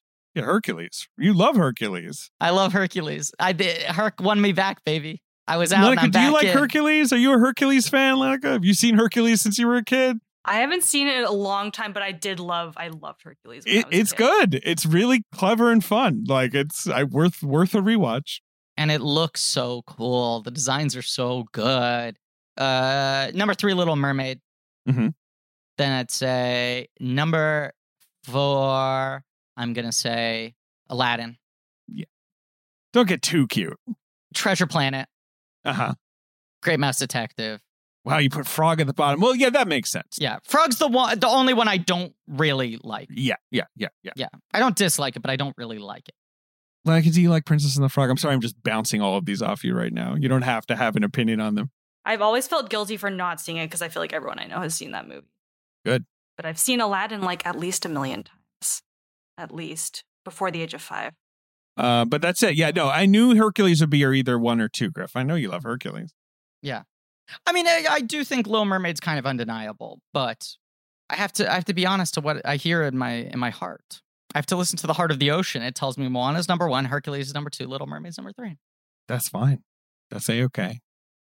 Uh, we we had already announced our next miniseries. We had said that earlier because it's a little harder to find these movies, but uh, we've now uh, finished out Musker and Clements. Next week, you will hear us do the Blanky Awards if all goes right. according to plan. We will Right. not be holding a ceremony in person. I want to make that very clear. We are not going to make the same mistakes that the Country Music Awards did. That having been said, Darius Rucker will be hosting schedules permitting. I love Darius Rucker. That sounds great. I would love to work with Darius Rucker. What if I went on Cameo and tried to figure out how much it would cost to have Darius Rucker introduce each category? There's no one I love enough to pay for a cameo. No one on earth. Not even Colin Farrell. Like I just no, no, that's okay. But it's tax deductible. We're a business. I, I understand. We're paying him as a performer. We're supporting Sure. the arts. We're trying to keep the arts alive. but yes, uh, next week we're closing out the month of March with the Blanky Awards, and then of course, April is May. For the entire month of April, we are watching the four films of Elaine May. So get to work on that. Try and track them down. New Leaf available on a Blu-ray from Olive Films. Heartbreak Kid hard to find. Do some searching. Mikey and Nikki available from Criterion. Uh, Ishtar available from Sony. Some of them have been streaming at different points in time, but uh, we're giving you the advance warning. Hottie and Casty. Yeah, I guess that's what it's called, right? April is May. April is May, and this. And let me just explain this, because Lenika, you're hearing this for the first time. yes. Uh, it- the joke is that the filmmaker we are covering next month, her name is Elaine May. That is her, her Oh. surname. Okay, not the month. Well, but then here's this. Well, this is where the comedy comes in. Okay, there's Oh, sort of a wry twist here, I have to which pee. is No, no, keep going, keep going. I want to know. I want to understand. she's only made four films, tragically. But in this one circumstance, it works out to our advantage that her filmography is limited because there are four weeks in a month, and the month is April, and we can do all four May movies in April, and thus, April, the name of the month, is May, the name of the director. Hold for laughter.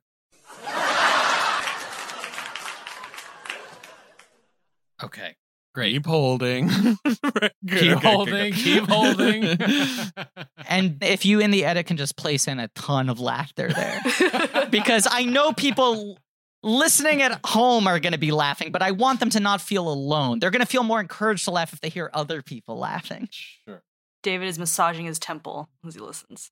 classic, classic David move. Temple massage? Uh, Lenika, thank you so much for being on the show. Thank you. I feel we have thoroughly considered the coconut. Oh, that's right. I think this was a pretty fair consideration. hmm The meat, the tree, the leaves, FYC. fibers. FYC, All the of it. coconut. All of it. Uh, is there anything you want to plug or direct people towards Lenika? What am I supposed to say? The Atlantic. Read the Atlantic. Oh, the Atlantic, our workplace. Our workplace, we love Read it. Read David Sims at the oh, Atlantic. shut up. Get out of here, you maniac. Read my BTS stories at the Read your BTS stories. You've been you've been on some pods. I feel like we, we, well, we were just talking about that, right? Uh, Uh, I were on a just I live on Twitter. Just You're on say Twit, hello. Twitter. Yeah. Yeah. Say hi to Lenika. At Lenika Cruz. Uh, Lenika, we've worked together about at math seven years now. It's coming up. It's six and a half. Six and a half years. Yeah. Okay, well, you got to reveal a sim secret. Oh, get I out do. of What, here! do I, what? Okay. What? What? What? What do I have? I'm to dish on annoying. I'm pr- I'm precious and thin skinned. I don't know. Like, what's what's a secret to reveal about me? Lenika, I'm going to do the outro for the show while you think on a sim secret, and I'll let you close out the episode. But I want to be a juicy one. Just one sim secret. Oh no! You definitely know more sim secrets than I do. That's the thing. I don't know about that.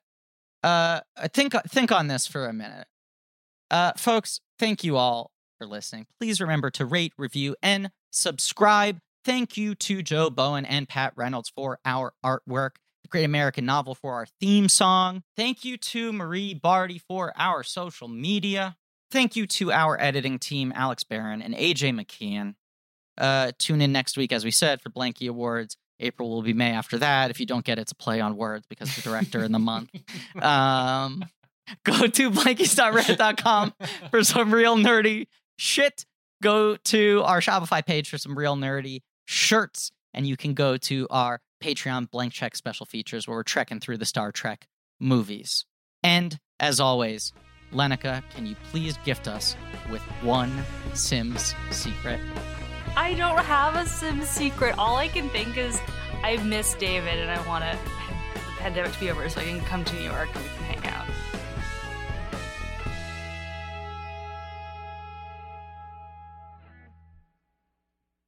Uh, David, I ask that you do the uh, the echo of the line. You know what it's going to be. Okay. Okay, ready? yeah. Consider the coconuts. Consider its leaves. Wait, No, I, I, no, wait. What am I oh, supposed to do? You're I don't supposed know to just say want me to consider the coconuts. Forget it. Forget it. David, we practiced this so much before we started. Come on. Wait, I I guess they. I, I guess no. I, I'm not echoing. I can't. I'm not going to that. let you say trunks in the leaves. That's my fucking moment to shine. Yeah, that's that's what I was confused by. No, you. you- Okay, okay, all right. Listen, let's just take it from the top.